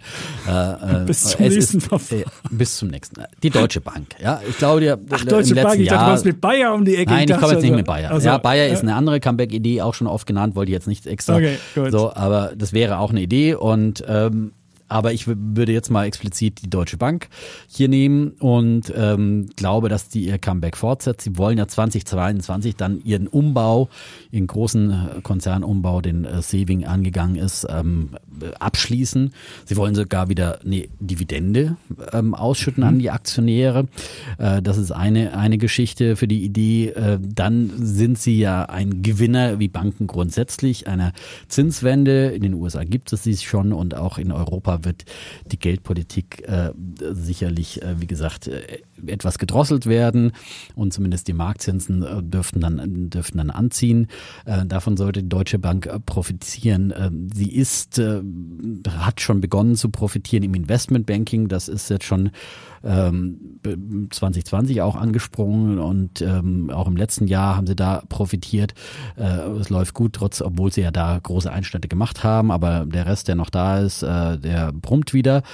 Und ein anderer Bereich, der MA-Boom. Und dazu zählen dann eben auch solche Geschichten wie, wie Börsengänge und dergleichen oder auch Firmenverkäufe ähm, dürften der, der Deutschen Bank nutzen und ähm, eben wenn äh, zum Beispiel Stepstone äh, ausgegliedert werden sollte oder sowas, da braucht man dann auch M&A-Leistungen äh, und äh, davon könnte eben die Deutsche Bank auch profitieren. Da erwarten, äh, da gab es ähm, 2021 im, ähm, im Investmentbanking ähm, die Gebühreneinnahmungen sind äh, um auf äh, 3,75 Milliarden Dollar gestiegen. Das ist der höchste Wert seit Beginn der Aufzeichnungen im Jahr 2000 und äh, man erwartet allgemein, dass sich das äh, fortsetzt ähm, im nächsten Jahr und weil zum Beispiel eben gerade auch in Deutschland wieder große Transaktionen erwartet werden. Zum Beispiel könnte auch die Deutsche Telekom ja äh, ihr Funkturmgeschäft zum Verkauf anbieten, entweder an die Börse bringen oder möglicherweise auch an Finanzinvestoren verkaufen. Bei der Deutschen Bahn könnte möglicherweise die Logistiktochter Schenker auf den Markt kommen äh, oder verkauft werden. All das sind äh, große Deals, wo dann eben auch ähm, M&A-Expertise und sicherlich ist da die Deutsche Bank als Branchenprimus in Deutschland mit beteiligt. Die haben auch immer wieder auch Marktanteile dazugewonnen, in Rankings auch wieder aufgeholt zuletzt und ähm, ja, da sollte auch die Deutsche Bank profitieren und ich denke mal, dass dann auch die Aktie weiter zulegen könnte und jetzt ihre Erholung fortsetzen könnte. Wo stehen die eigentlich? Hast du mal geguckt? Um die 11 oder so. Um die 11. Mhm. Ich habe die immer, das war immer eine gute Trading-Aktie. Ich habe immer von 8 bis 10 mal getradet. Aber wenn sie jetzt schon bei 11 ist, nicht schlecht. Ich habe eine ähnliche Idee. Und zwar auch zum Thema Banken, dass sie, dass sie, im, dass sie die, die von, von so einer Art Zinswende profitieren würden. Ich glaube zwar nicht, dass sie in Europa so stark ausfallen wird, aber ein bisschen Zinswende auch. Und außerdem sind europäische Aktien sowas von zurückgeblieben, also Bankaktien. Wenn man mal guckt, ich habe mal den Eurostox Banks genommen und den S&P 500 Financial, also von Amerika die Banken und im Eurostox, also europäische Banken. Und wenn man das jetzt mal am Tiefpunkt 2009 zur Finanzkrise mal mit 100 indexiert, sind, ist der Eurostox Banks gerade mal 3,9 Prozent gestiegen seither. 3,9. Und amerikanische Banken sind 580 Prozent gelaufen. Also man sieht diesen riesigen Unterschied. Da ist eine riesen Lücke hat sich aufgetan. Und ich glaube mir, ich glaube schon, dass es da so ein bisschen Aufholpotenzial geben könnte, Zinswende, du hast Deutsche Bank genannt, in diesem, in diesem Eurostox Bank sind auch noch andere europäische Banken mit drin. Und ähm, deswegen wäre das meine Idee. Und ich habe auch mal einen ETF dazu rausgesucht, den Luxor Eurostox Banks. Und die WKN ist Lux, also LYX 0Z5 und da hätte man den. Und da hat man, ich kann auch noch mal gucken, wie viele ähm, Aktien jetzt da genau drin sind. Ähm, es sind drin 23 ähm, Banken von Unicredit, Banco Santander. Also man hat auch, auch wenn Italien ein Comeback hinlegt, hat man, das ist ein sehr bankenlastiger Markt. Man hat auch Spanien, wenn die wieder was hinkriegen. Man hat Belgien dabei. Also man ist im Eurozone Bankenbereich hat man jede Bank von Rang und Namen, was ist das Rang, ich weiß nicht, aber zumindest alle Banken dabei. Prima. Ja, das ist, glaube ich, auch eine gute Idee hier, hier breit abzubilden. Und äh, dann kommt ja noch die Fusionsfantasie auch noch dazu. Ne? Das, Stimmt. Das, da, ist, ja, da wird ja immer schon lange damit gerechnet, aber jetzt, wo doch einigermaßen wieder ähm, ähm, die Krise äh, hinter uns liegt und dann eben auch die Geldpolitik äh, zugunsten der Banken sich dann verändert, äh, könnte das dann ja auch in, in Schwung kommen. Und ja, mal sehen, auch die Deutsche Bank will ja da auch immer möglichst aktiv mitwischen. Das können ja, nicht mit der Market Cap. Aber die 22 nee. Milliarden, die sie da auf die Waage bringen, ja. Das ist das Problem. Das Wenn du übernimmst und dann mit deiner eigenen Aktie zahlst. Aber möglicherweise sind sie ja ein, ein Übernahmekandidat oder ein mhm. Fusionskandidat, aber das haben sie ja gut. Ähm, aber ich denke mal, wie gesagt, und sie haben auch im Prinzip für, nächstes, für dieses Jahr 22, man muss sich erst dran gewöhnen, KGV so von sieben bis acht ungefähr wird geschätzt. Äh, also so das günstig. ist natürlich schon jetzt äh, auch günstig und äh, Marktkapitalisierung so um die 23 Milliarden, glaube ich, gerade aktuell. Klingt so, du bist so ein bisschen in so der, in dieser Turnaround-Idee. Also glaubst ja. du, Deutsche Bank ist eine Turnaround? Ja, wie gesagt, äh, Fortsetzung des Turnarounds. Ja, okay. Jetzt habe ich eine echte Turnaround. Uh. Weil schlechtester Wert im DAX letztes Jahr war, das ist jetzt nicht meine Turnaround-Idee, aber das ist ja eine deiner äh, Ideen. Siemens Energy war ja letztes Jahr der schlechteste Wert mhm. im DAX. Stimmt. Äh, und liegt jetzt schon zum Jahresauftakt wieder zu. Ähm, liegt der, auch an der Taxonomie. Liegt auch an der. Gas äh, soll ja auch genau. klimafreundlich Aber ich meine, das haben wir ja schon bei unserer Interpretation des Koalitionsvertrages, ja. des ersten äh, äh, Entwurfs war es ja noch, mhm. ne? Da haben wir schon frühzeitig gesagt, da war das ja ganz klar drin gestanden, dass wir auch als, auf Gas als Übergangstechnologie setzen.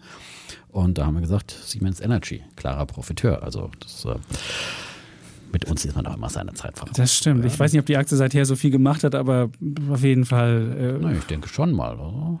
Obwohl, nee, die sind wieder nochmal abge... Egal. Aber mm. so, ich auf glaub, jeden Fall. Genau. Ich Aber die wie gesagt, selbst, Siemens Energy ich bin, ist, ist, ist auf jeden Fall eine gute Ich hab Aktie. die Ich habe die nicht, selbst auch noch und äh, ähm, ja. Ist jetzt aber nicht meine Idee. Meine Idee ist der schwächste Wert im MDAX, also der zweiten Liga. Ja. Und äh, das ist wirklich eine große Enttäuschung gewesen im letzten Jahr. Äh, minus 73 Prozent für Teamviewer. Ja. ja. Ähm, wurde auch hier schon äh, öfters besprochen. Und ja, woran lag's? Prognosen verfehlt, zu hohe Prognosen erstmal ausgegeben, äh, zu hohe Versprechungen und dann immer wieder diese Prognosen verfehlt.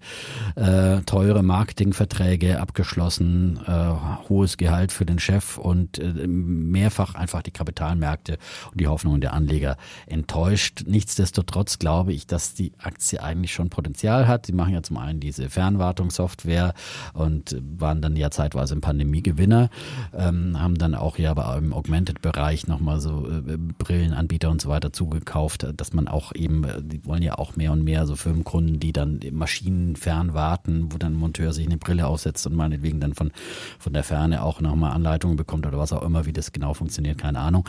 Ähm, aber in diesem Bereich mehr einsteigen und ich denke, das ist einfach äh, ein Zukunftstrend, äh, Pandemie hin oder her, der wird bleiben und sich mit ihrem Menu-Marketing-Verträgen und anderen Sport-Sponsoring-Verträgen wollen sie ja auch äh, natürlich international sich eine Marke aufbauen und äh, hier im Firmenkundengeschäft wachsen. Würde ihnen das schon zutrauen, dass sie, dass sie zulegen oder möglicherweise auch ein Übernahmekandidat sind äh, bei 2,5 Milliarden Euro Marktkapitalisierung. SAP ist ja ein Partner von ihnen. Möglicherweise haben die da mal Interesse oder jemand anders schnappt zu. Ähm, also ich glaube einfach, die, diese, die wurden jetzt zu extrem verprügelt, wirklich am Ende des Jahres auch nochmal. Da haben sie alle rausgehauen aus den Depots. Und ähm, dass da jetzt doch auch wieder ein Comeback da sein könnte. Ja, sicher nicht in die alten Höhen, aber ich finde, eine Verdopplung kann auch schnell da mal auf diesen Niveaus dann passieren, wo sie unterwegs waren und sind jetzt auch wieder gut ins Jahr gestartet. Also das wäre so eine klassische Comeback-Geschichte.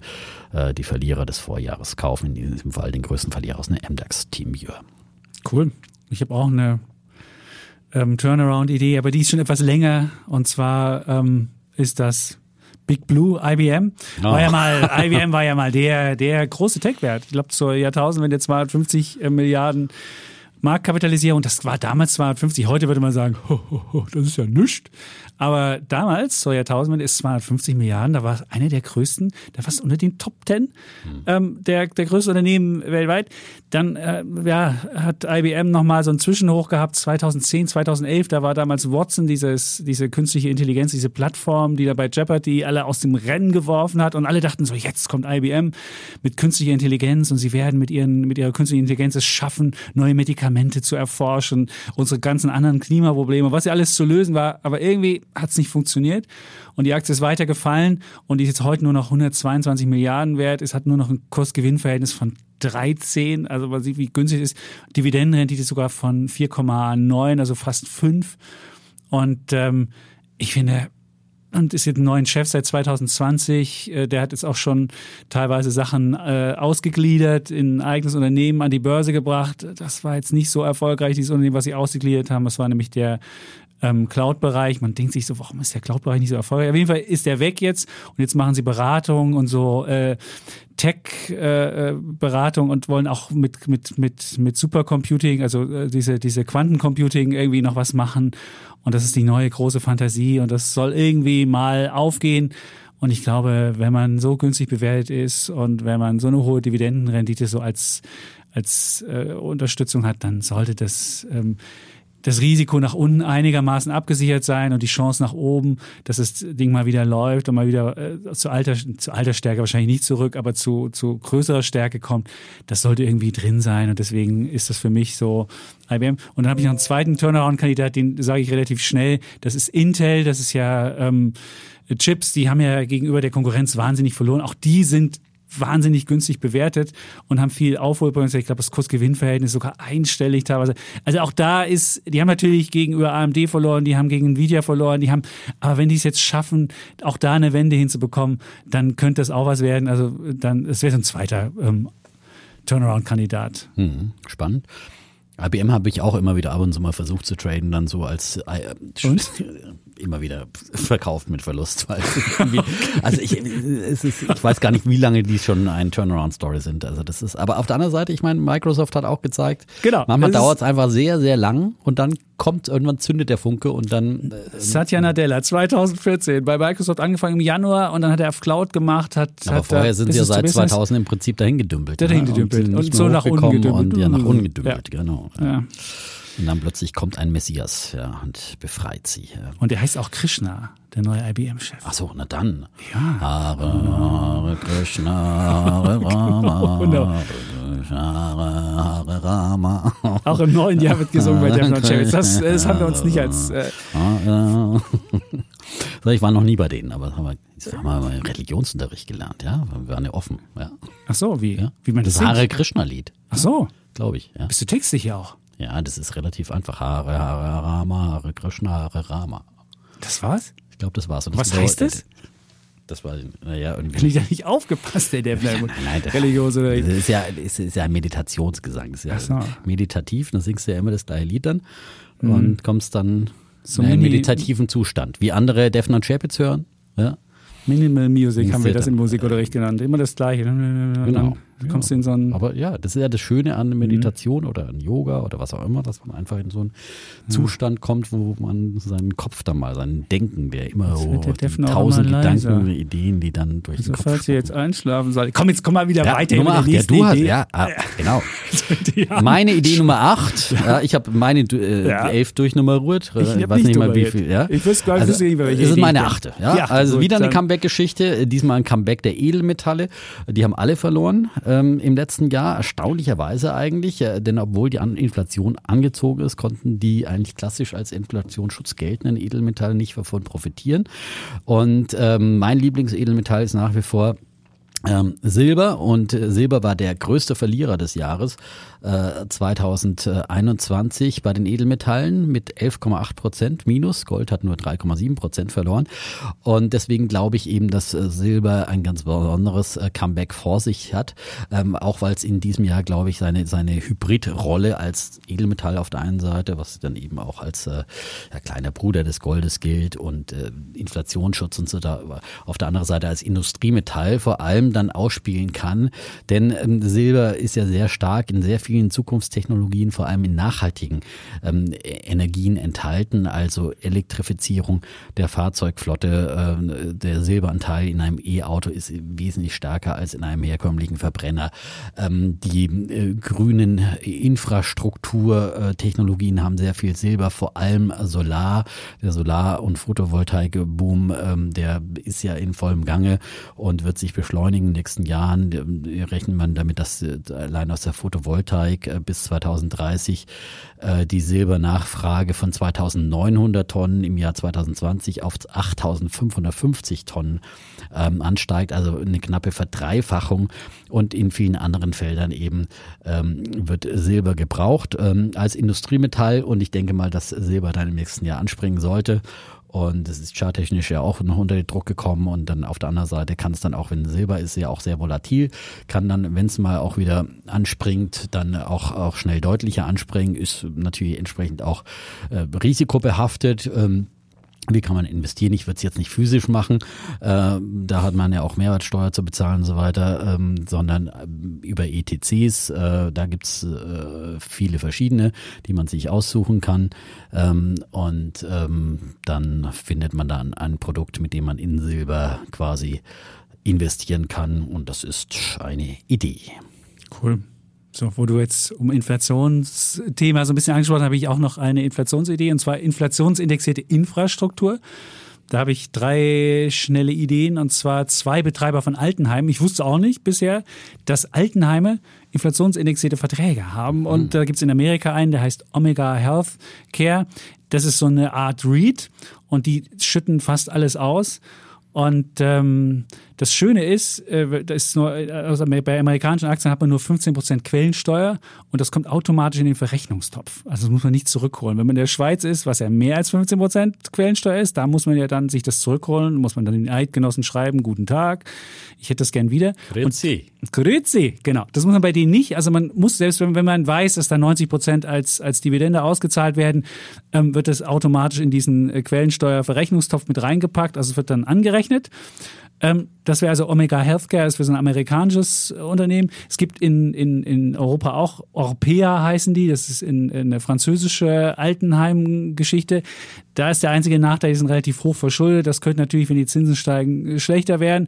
Aber insgesamt ist das auch ähm, ein stabiles, ein stabiles Business. Ein bisschen unter Droge kommen wegen Corona, aber wenn auch Corona vorbei ist, also es wird alles so ein bisschen äh, zusammen funktionieren. Und die dritte äh, inflationsindexierte Geschichte, das sind, du hast ja schon angesprochen, Deutsche Telekom bringt ja möglicherweise auch die Funkmasten raus. Es gibt ja schon einen in Deutschland, den ich selbst auch habe, Vantage Towers, die haben auch inflationsindexierte Verträge. Auch da hat man, weiß man genau, dass es, dass die, dass die ähm, Mobilfunkfirmen die Inflation ausgleichen und deswegen ist das ein langweiliger Wert, aber auch langweilige Werte können ja was machen. Also das ist so eine Art Inflationsschutz und das wären so meine drei Ideen für inflationsindexierte Infrastruktur. Sehr schön, sehr schön.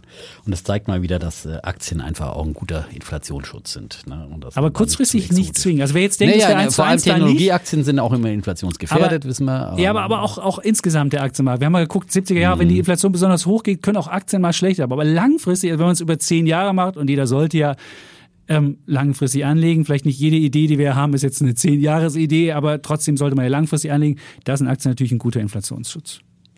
Prima. Cool. So, dann habe ich noch Jetzt eine. kommen wir in die, die Techno-Scheu hier schon. Nein, nein, noch wir sind noch nicht beim techno Nein, nein, nein, nein, ist noch solide im MDAX unterwegs. Ja. Solide. Ehemaliger DAX-Wert sogar, ja. Also würde immer noch als Comeback-Kandidat auch durchgehen, ja. Haben ThyssenKrupp vielleicht? Ein Comebackchen gemacht, äh, aber äh, nicht so richtig. So, also von Pro7 Sat1 ist die Ach so, Rede. Ja. ich dachte jetzt vielleicht so ein ThyssenKrupp wäre doch ThyssenKrupp haben wir auch schon ganz oft besprochen. Ja, Ja. Habe ich sogar. Ja, wissen wir. Ähm, Pro7 Sat1, da ist jetzt die Idee, dass sie in diesem Jahr anknüpfend an den Sommer der Liebe von, Frühling der oder Liebe. Frühling der Liebe, Ja, was an auch immer. Schäpitz, ja, ähm, ihr, ihr, eine ihrer Perlen an die Börse bringen, nämlich die Parship Meet Group, eben wo Parship und Elite mit drin sind, äh, unter anderem äh, als Anbieter und äh, das ist halt einfach immer noch ein, ein Wahnsinnsgeschäft. Ich, ich war, als ich mal Single war, ja, war ich Ja. auch mal Zeit äh, bei, bei Parship. Ja, da musst du ja gleich so einen Knebelvertrag. Da hast Wie viel du, zahlst bist Du, ich, ich weiß gar nicht. Ich glaube, ich habe da 50 Euro im Monat bezahlt. oder 50 sowas. Euro. Und was kriegst du als irgendwie sowas.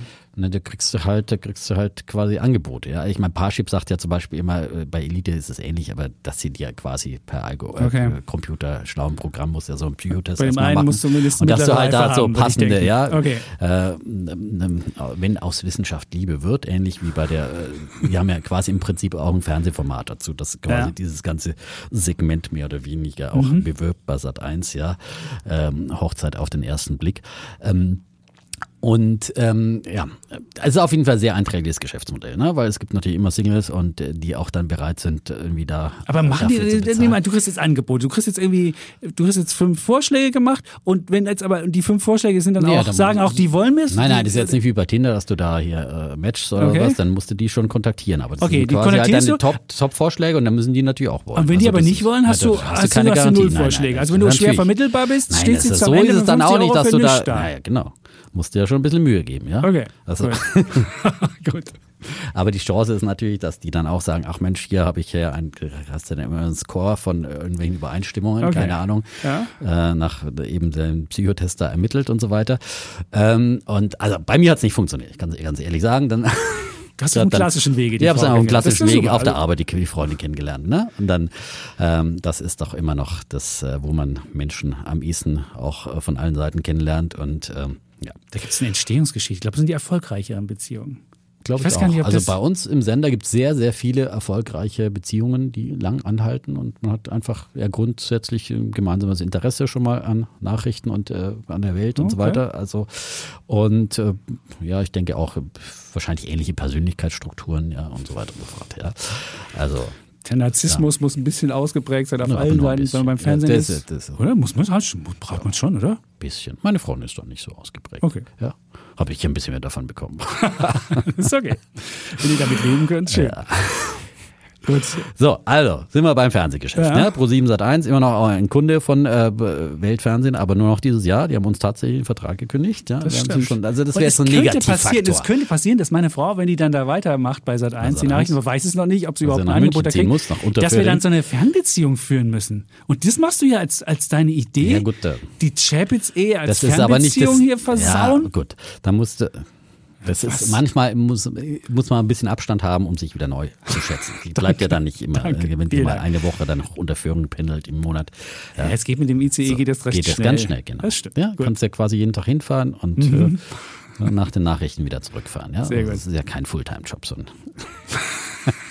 20 Uhr Nachrichten bei eine Sendung. Also, so, also äh, ähm, Ja. zurück zur Idee. Ja. Es geht jetzt weniger um, äh, es geht natürlich auch ums Fernsehgeschäft. Da sind sie auch gut positioniert und ich glaube auch weiter an den Jahresfernsehen. Sie haben auch immer wieder gute Shows von äh, Germany's Next Topmodel und äh, Joko und Klaas und vieles, vieles, was sie auf die Beine stellen, was auch einfach und in Lockdown-Zeiten hat man sich ja auch wieder ein bisschen mehr ans lineare Fernsehen auch gewöhnt.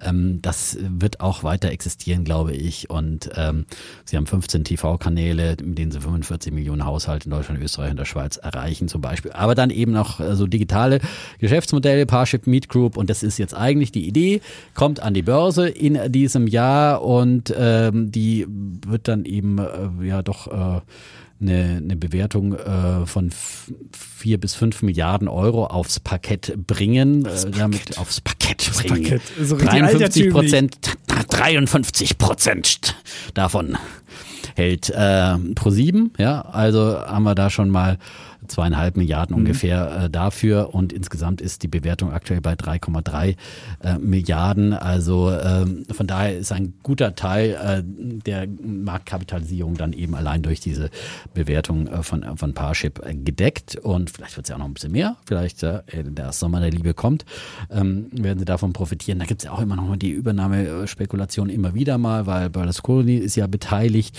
äh, in Italien und andere große Aktionäre, könnte möglicherweise auch noch eine Fantasie sein.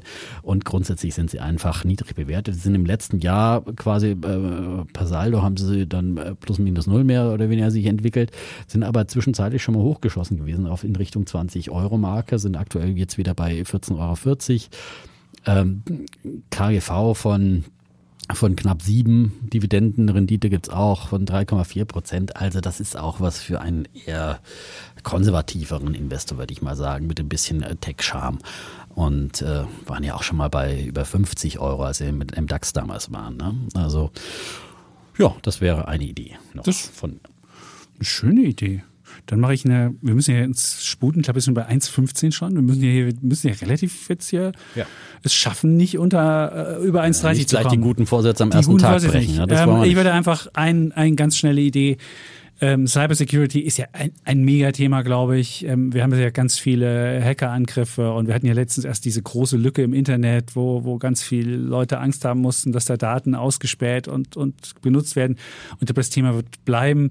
Und äh, für dieses Thema gibt es ja ganz viele unterschiedliche Aktien und da würde ich das als ETF machen. Und da gibt es beispielsweise den Wisdom Tree Cyber Security, hat 27 Titel und da ist alles, was Rang und Namen hat, drin. Von so Antivirensoftware über Cloud-Sicherheitslösungen zu Zugangssachen wie Okta, was auch immer. Und insofern ist das so das Ding und den hat man und dann ist man in dem Thema dabei und fertig. So, bei mir kommen man so 10 und 11, jetzt kommen wir in den Bereich Technoschrott. Ja? Hey, jetzt. Ja, also das ich auch jetzt- zum Schluss. jetzt, Hab ich auch noch ein äh, bisschen ja? Schrott hier. Ja, so.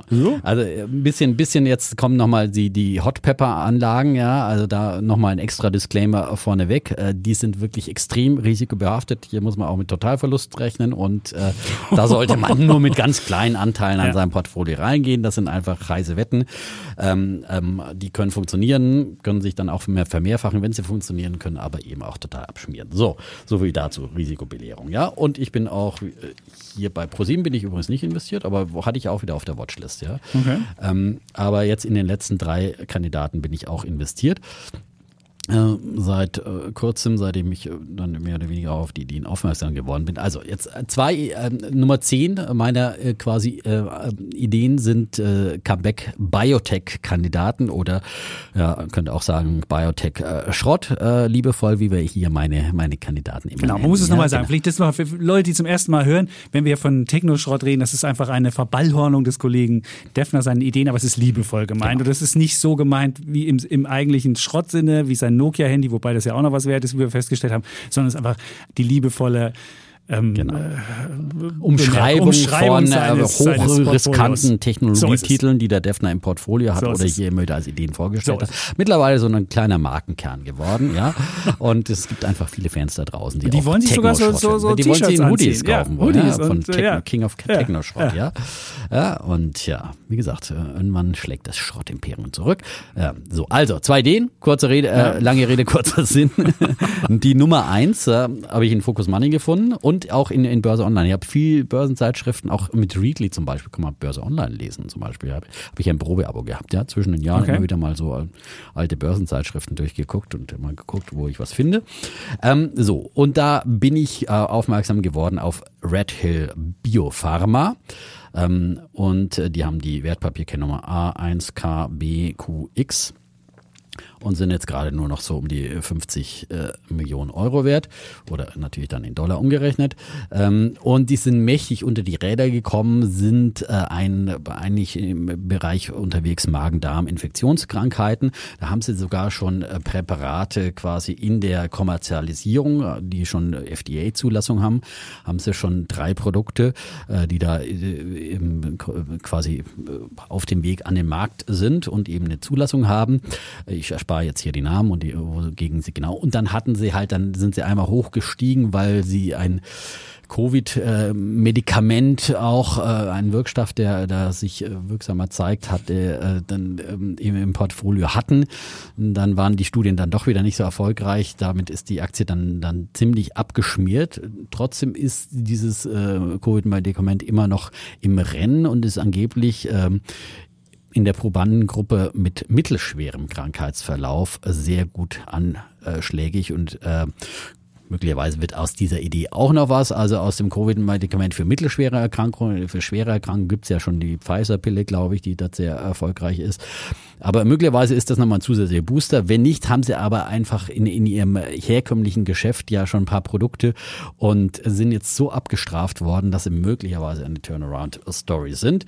Und ähm, das ist die eine Idee und die andere Idee, die habe ich bei Alles auf Aktien gehört, die ich ja auch immer wieder äh, verfolge und so. Und da habe ich auch eure äh, Jahresbilanz der Kollegen Ettel und Vetter gehört und gehört, dass es da eine ein Biotech-Idee gab, äh, die besonders abgeschmiert ist im letzten Jahr. Die schlechteste Idee bei Alles auf Aktien. Und dann der Schnäppchenjäger ja hellhörig, ja. Unity Biotech habe ich mir dann auch ein paar ge geholt. Ähm, ein Anti-Aging-Unternehmen ähm, versucht, Therapeutika zu entwickeln, die Alterskrankheiten Krankheiten verlangsamen, aufhalten oder sogar heilen können. Und Jeff Bezos immerhin ist hier auch ein bisschen investiert. Glaube ja, ich sofort, der ist genau. Ja, und wir wissen ja, das ist ein Thema, genau, das einfach bei den Superreichen dieser Welt, vor in Amerika einfach ein ah. Thema ist, ja. Und der Kollege Angermeier hat uns ja auch immer erzählt, dass es so, so toll wäre, dass alle einfach alt werden wollen und so weiter. Mhm. Und äh, ja, das war dann mal ein gehyptes Thema. Die Aktie ist auch extrem unter die Räder gekommen eben und ist möglicherweise ein Comeback-Kandidat. Jetzt zum Beispiel gestern hat sie einfach mal 20 Prozent gemacht, ja. Oh. Ähm, und sieht man halt, was drin ist. Red Hill hat äh, gestern fast 8 Prozent gemacht ähm, und sind alles eben äh, Dinger mit. Red Hill hat jetzt aber wieder eine Marktkapitalisierung äh, von 135 Millionen Dollar. Jetzt hatte ich gerade einen älteren Artikel da. Also sind ja okay. ein bisschen gestiegen. Also, dass wir hier alles korrekt sagen. 135 Millionen Dollar Market Cap bei Red Hill Pharma. Und ähm, ja, die zweite Idee ist dann eben Unity Biotech. Beides ganz heiße Wetten aus dem Bereich Biotech. Wie gesagt, nur mit kleinen Beträgen. Gut, dann komme ich zu meinen Biotech-Ideen. Ich habe letztes Jahr schon Biotech ausgerufen. Da ging ja auch die Idee, dass wenn man äh, Daten auswertet und da immer mehr Computerkapazität hat und, und äh, Muster erkennen kann, dann müsste man eigentlich viele Durchbrüche hinkriegen bei neuen Medikamenten. Das Problem war ja, durch Covid waren, konnte man viele Versuche nicht machen, weil die Stationen belegt waren oder weil man eben Impfstoffe getestet hat und solche Sachen. Deswegen, wenn, wenn jetzt äh, Covid nachlässt und möglicherweise wieder die Biotech-Firmen ihre Tests durchführen können, wird es vielleicht auch dann die Durchbrüche geben, von denen ich annahm, dass es sie geben wird. Und ähm, da glaube ich, sind ich habe ich hab jetzt keine Einzelwerte dabei, weil ich habe ja auch meinen mein Biotech-Schrott, ähm, du weißt ja schon, mein, wie heißt es, Angermeier-Titel. Ja, ja. ist ja ähm, gar kein richtiger Biotech, das ist ja mehr Drogen. Ja, ja aber es ist ja auch, ähnlich, hier geht es ja auch darum. Aber den haben wir ja schon um, oft um gehört, genau. haben wir schon ein paar Mal gehört. Aber ich würd, deswegen würde ich sagen, diesmal einfach zwei ETFs. Der Klassiker ist natürlich ein Langweiler, Nasdaq Biotech von Invesco, A12 CCJ, 380 Titel drin, ist halt breit gestreut, da hat man so den, den Durchschnitt. Man wird natürlich nie ähm, einen Durchbruch haben, haben und so ein Verzehnfacher, was ja schnell mal passieren kann bei so einzelnen Werten, aber man hat auch keinen Totalverlust. Das ist das Schöne an diesem Ding und der letztes Jahr underperformed, ähm, fast nichts gemacht, in Euro wenigstens ein bisschen was. Und ich glaube, wenn jetzt Biotech insgesamt wieder läuft, könnte er besser laufen. Und wenn man so ein bisschen, ein bisschen heißer haben will und mehr diese Bio-Revolution machen will, mit Tech auch dabei, dann nimmt man den Wisdom Tree Bio Revolution A3C Y21, der hat 117 Titel drin und das ist dann halt so ein bisschen mehr so Technologie, Biotech und das äh, könnte auch, äh, ja, wenn, wenn, wenn dieses Zusammenspiel, diese Bio-Revolution kommt, dann wäre das der richtige Titel dafür und schon Steve Jobs hat ja damals gesagt, dass man das zusammendenken muss und also die Ideen sind schon da, es muss halt nur jetzt irgendwas äh, Sichtbares mal ja. auf die Straße kommen und wenn das kommt, dann wäre das was. Ja. Sehr schön. Und äh, dann habe ich noch mal eine meiner Lieblingsideen, die ist ja auch weiterhin Lithium. Da bin ich auch äh, in vielen kleineren äh, investiert, die ich schon oft vorgestellt habe. Und ähm, der Trend ist, glaube ich, die Idee ist klar. Wir, wir haben jetzt gerade die Tesla-Zulassungszahlung gesehen, die alle überrascht haben. Ja, der Trend zum äh, Elektro-batteriebetriebenen Auto, der ist absolut intakt und der nimmt jetzt richtig Fahrt auf, auch in Deutschland ähm, und, und weltweit. Und das wird natürlich dann die Lithium-Nachfrage enorm anheizen. Die Lithiumpreise sind ja auch schon gestiegen. Und deswegen ähm, ja, gibt es natürlich in diesem Bereich viel Fantasie, aber natürlich auch viel Risiko. Und ich habe jetzt so ein paar Tagen erst eben auch durch irgendwie ein, irgendein Newsletter oder so eine neue Aktie gefunden. Ich bin ein bisschen skeptisch. Sie wird, glaube ich, auch ein bisschen gepusht, gerade auch in Deutschland. Und da muss man wirklich vorsichtig sein. Ich habe aber auch hier einen kleinen Betrag investiert. Ähm, die heißen Lie Metal, sind aus Kanada, in Kanada ansässig. Also Lie Metal, äh, geschrieben Lee minus Metall. Ähm, und die bieten angeblich äh, Anoden für die nächste Generation von Lithiumbatterien. Das Lithium-Metall-Anoden und äh, Lithium-Metall-Produktionstechnologien für den Einsatz in Batterien der nächsten Generation entwickelt erst. Also sie sind da noch ganz, ganz weit vorne und äh, sie sagen, dass ihre Produktionsmethoden wesentlich nachhaltiger sind als bestehende Produkte und leichtere, energiedichtere und sicherere und kostengünstigere Batterien dann anbieten für die Elektrofahrzeuge von morgen. Wenn das funktioniert, wäre das natürlich eine schöne Story. Ähm, was mich aber vor allem interessiert gemacht hat an dieser Geschichte ist äh, der Gründer, einer der der Mitgründer Tim Johnston. Und der hat auch schon Lycycle gegründet und an die Börse gebracht. Und Lycycle haben wir in diesem letzten Jahr kennengelernt durch Frank Thelen, der hat die ja auch in seinem neuen äh, Fonds da gehabt, den hast du ja äh, bei Alles auf Aktien interviewt.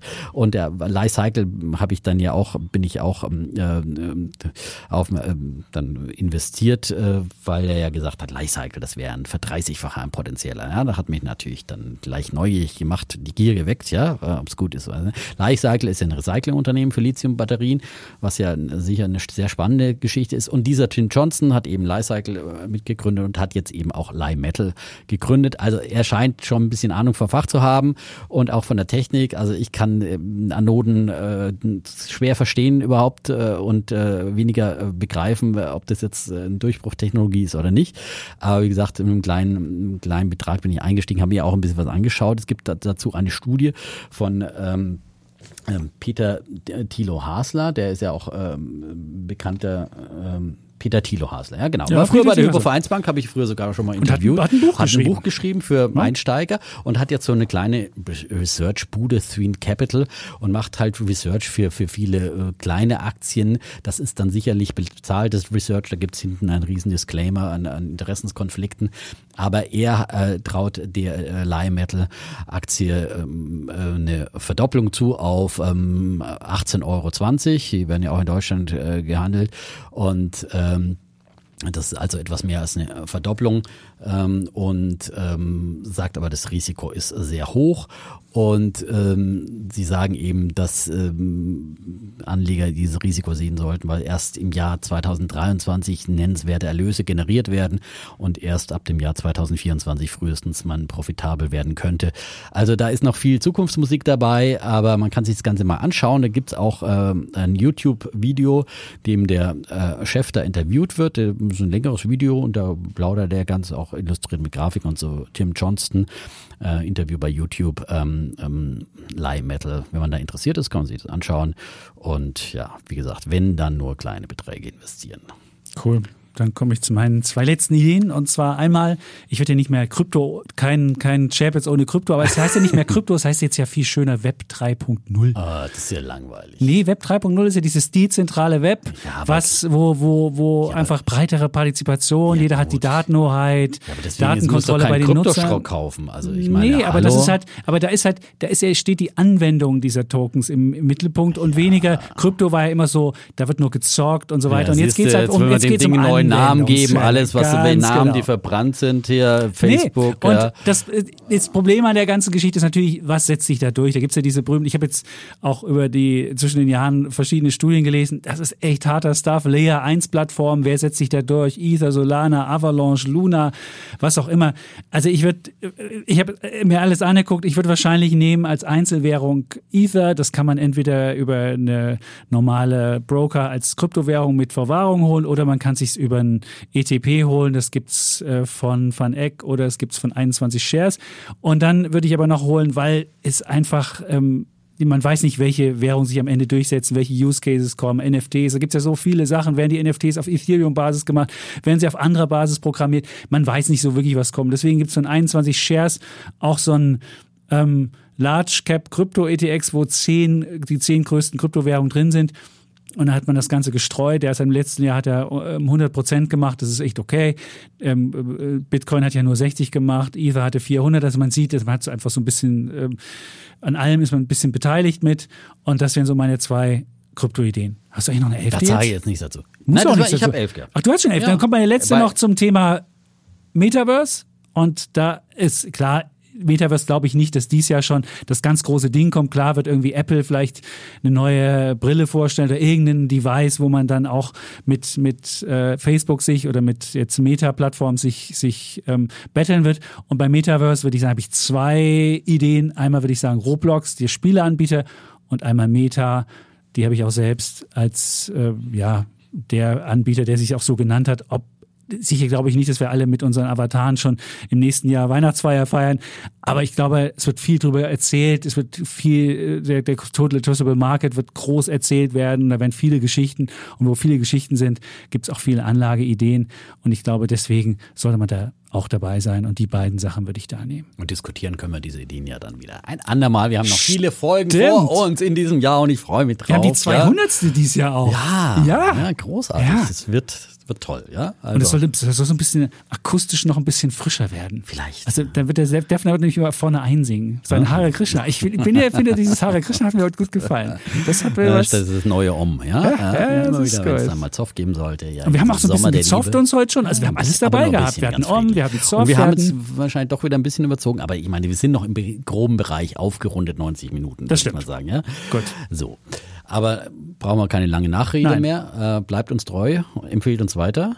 Unbedingt. Wir wollen, wir wollen natürlich ja. auch weiter wachsen. Unbedingt. Das Denn wer halt- nicht wächst, das ist der Anfang von Sterben, habe ich gelesen bei irgendeinem Ding. Das sind so, so, so Sinnsprüche immer bei, bei Instagram. Ich liebe es, diese Sinnsprüche. Wer nicht wächst, das ist der Beginn von Sterben. Also, Leute, ihr wollt ja, nicht, lasst dass uns wir, nicht dass sterben, wir also empfehlt uns weiter, Ja, nicht, dass wir sterben. so ist es. Lasst uns nicht eingehen.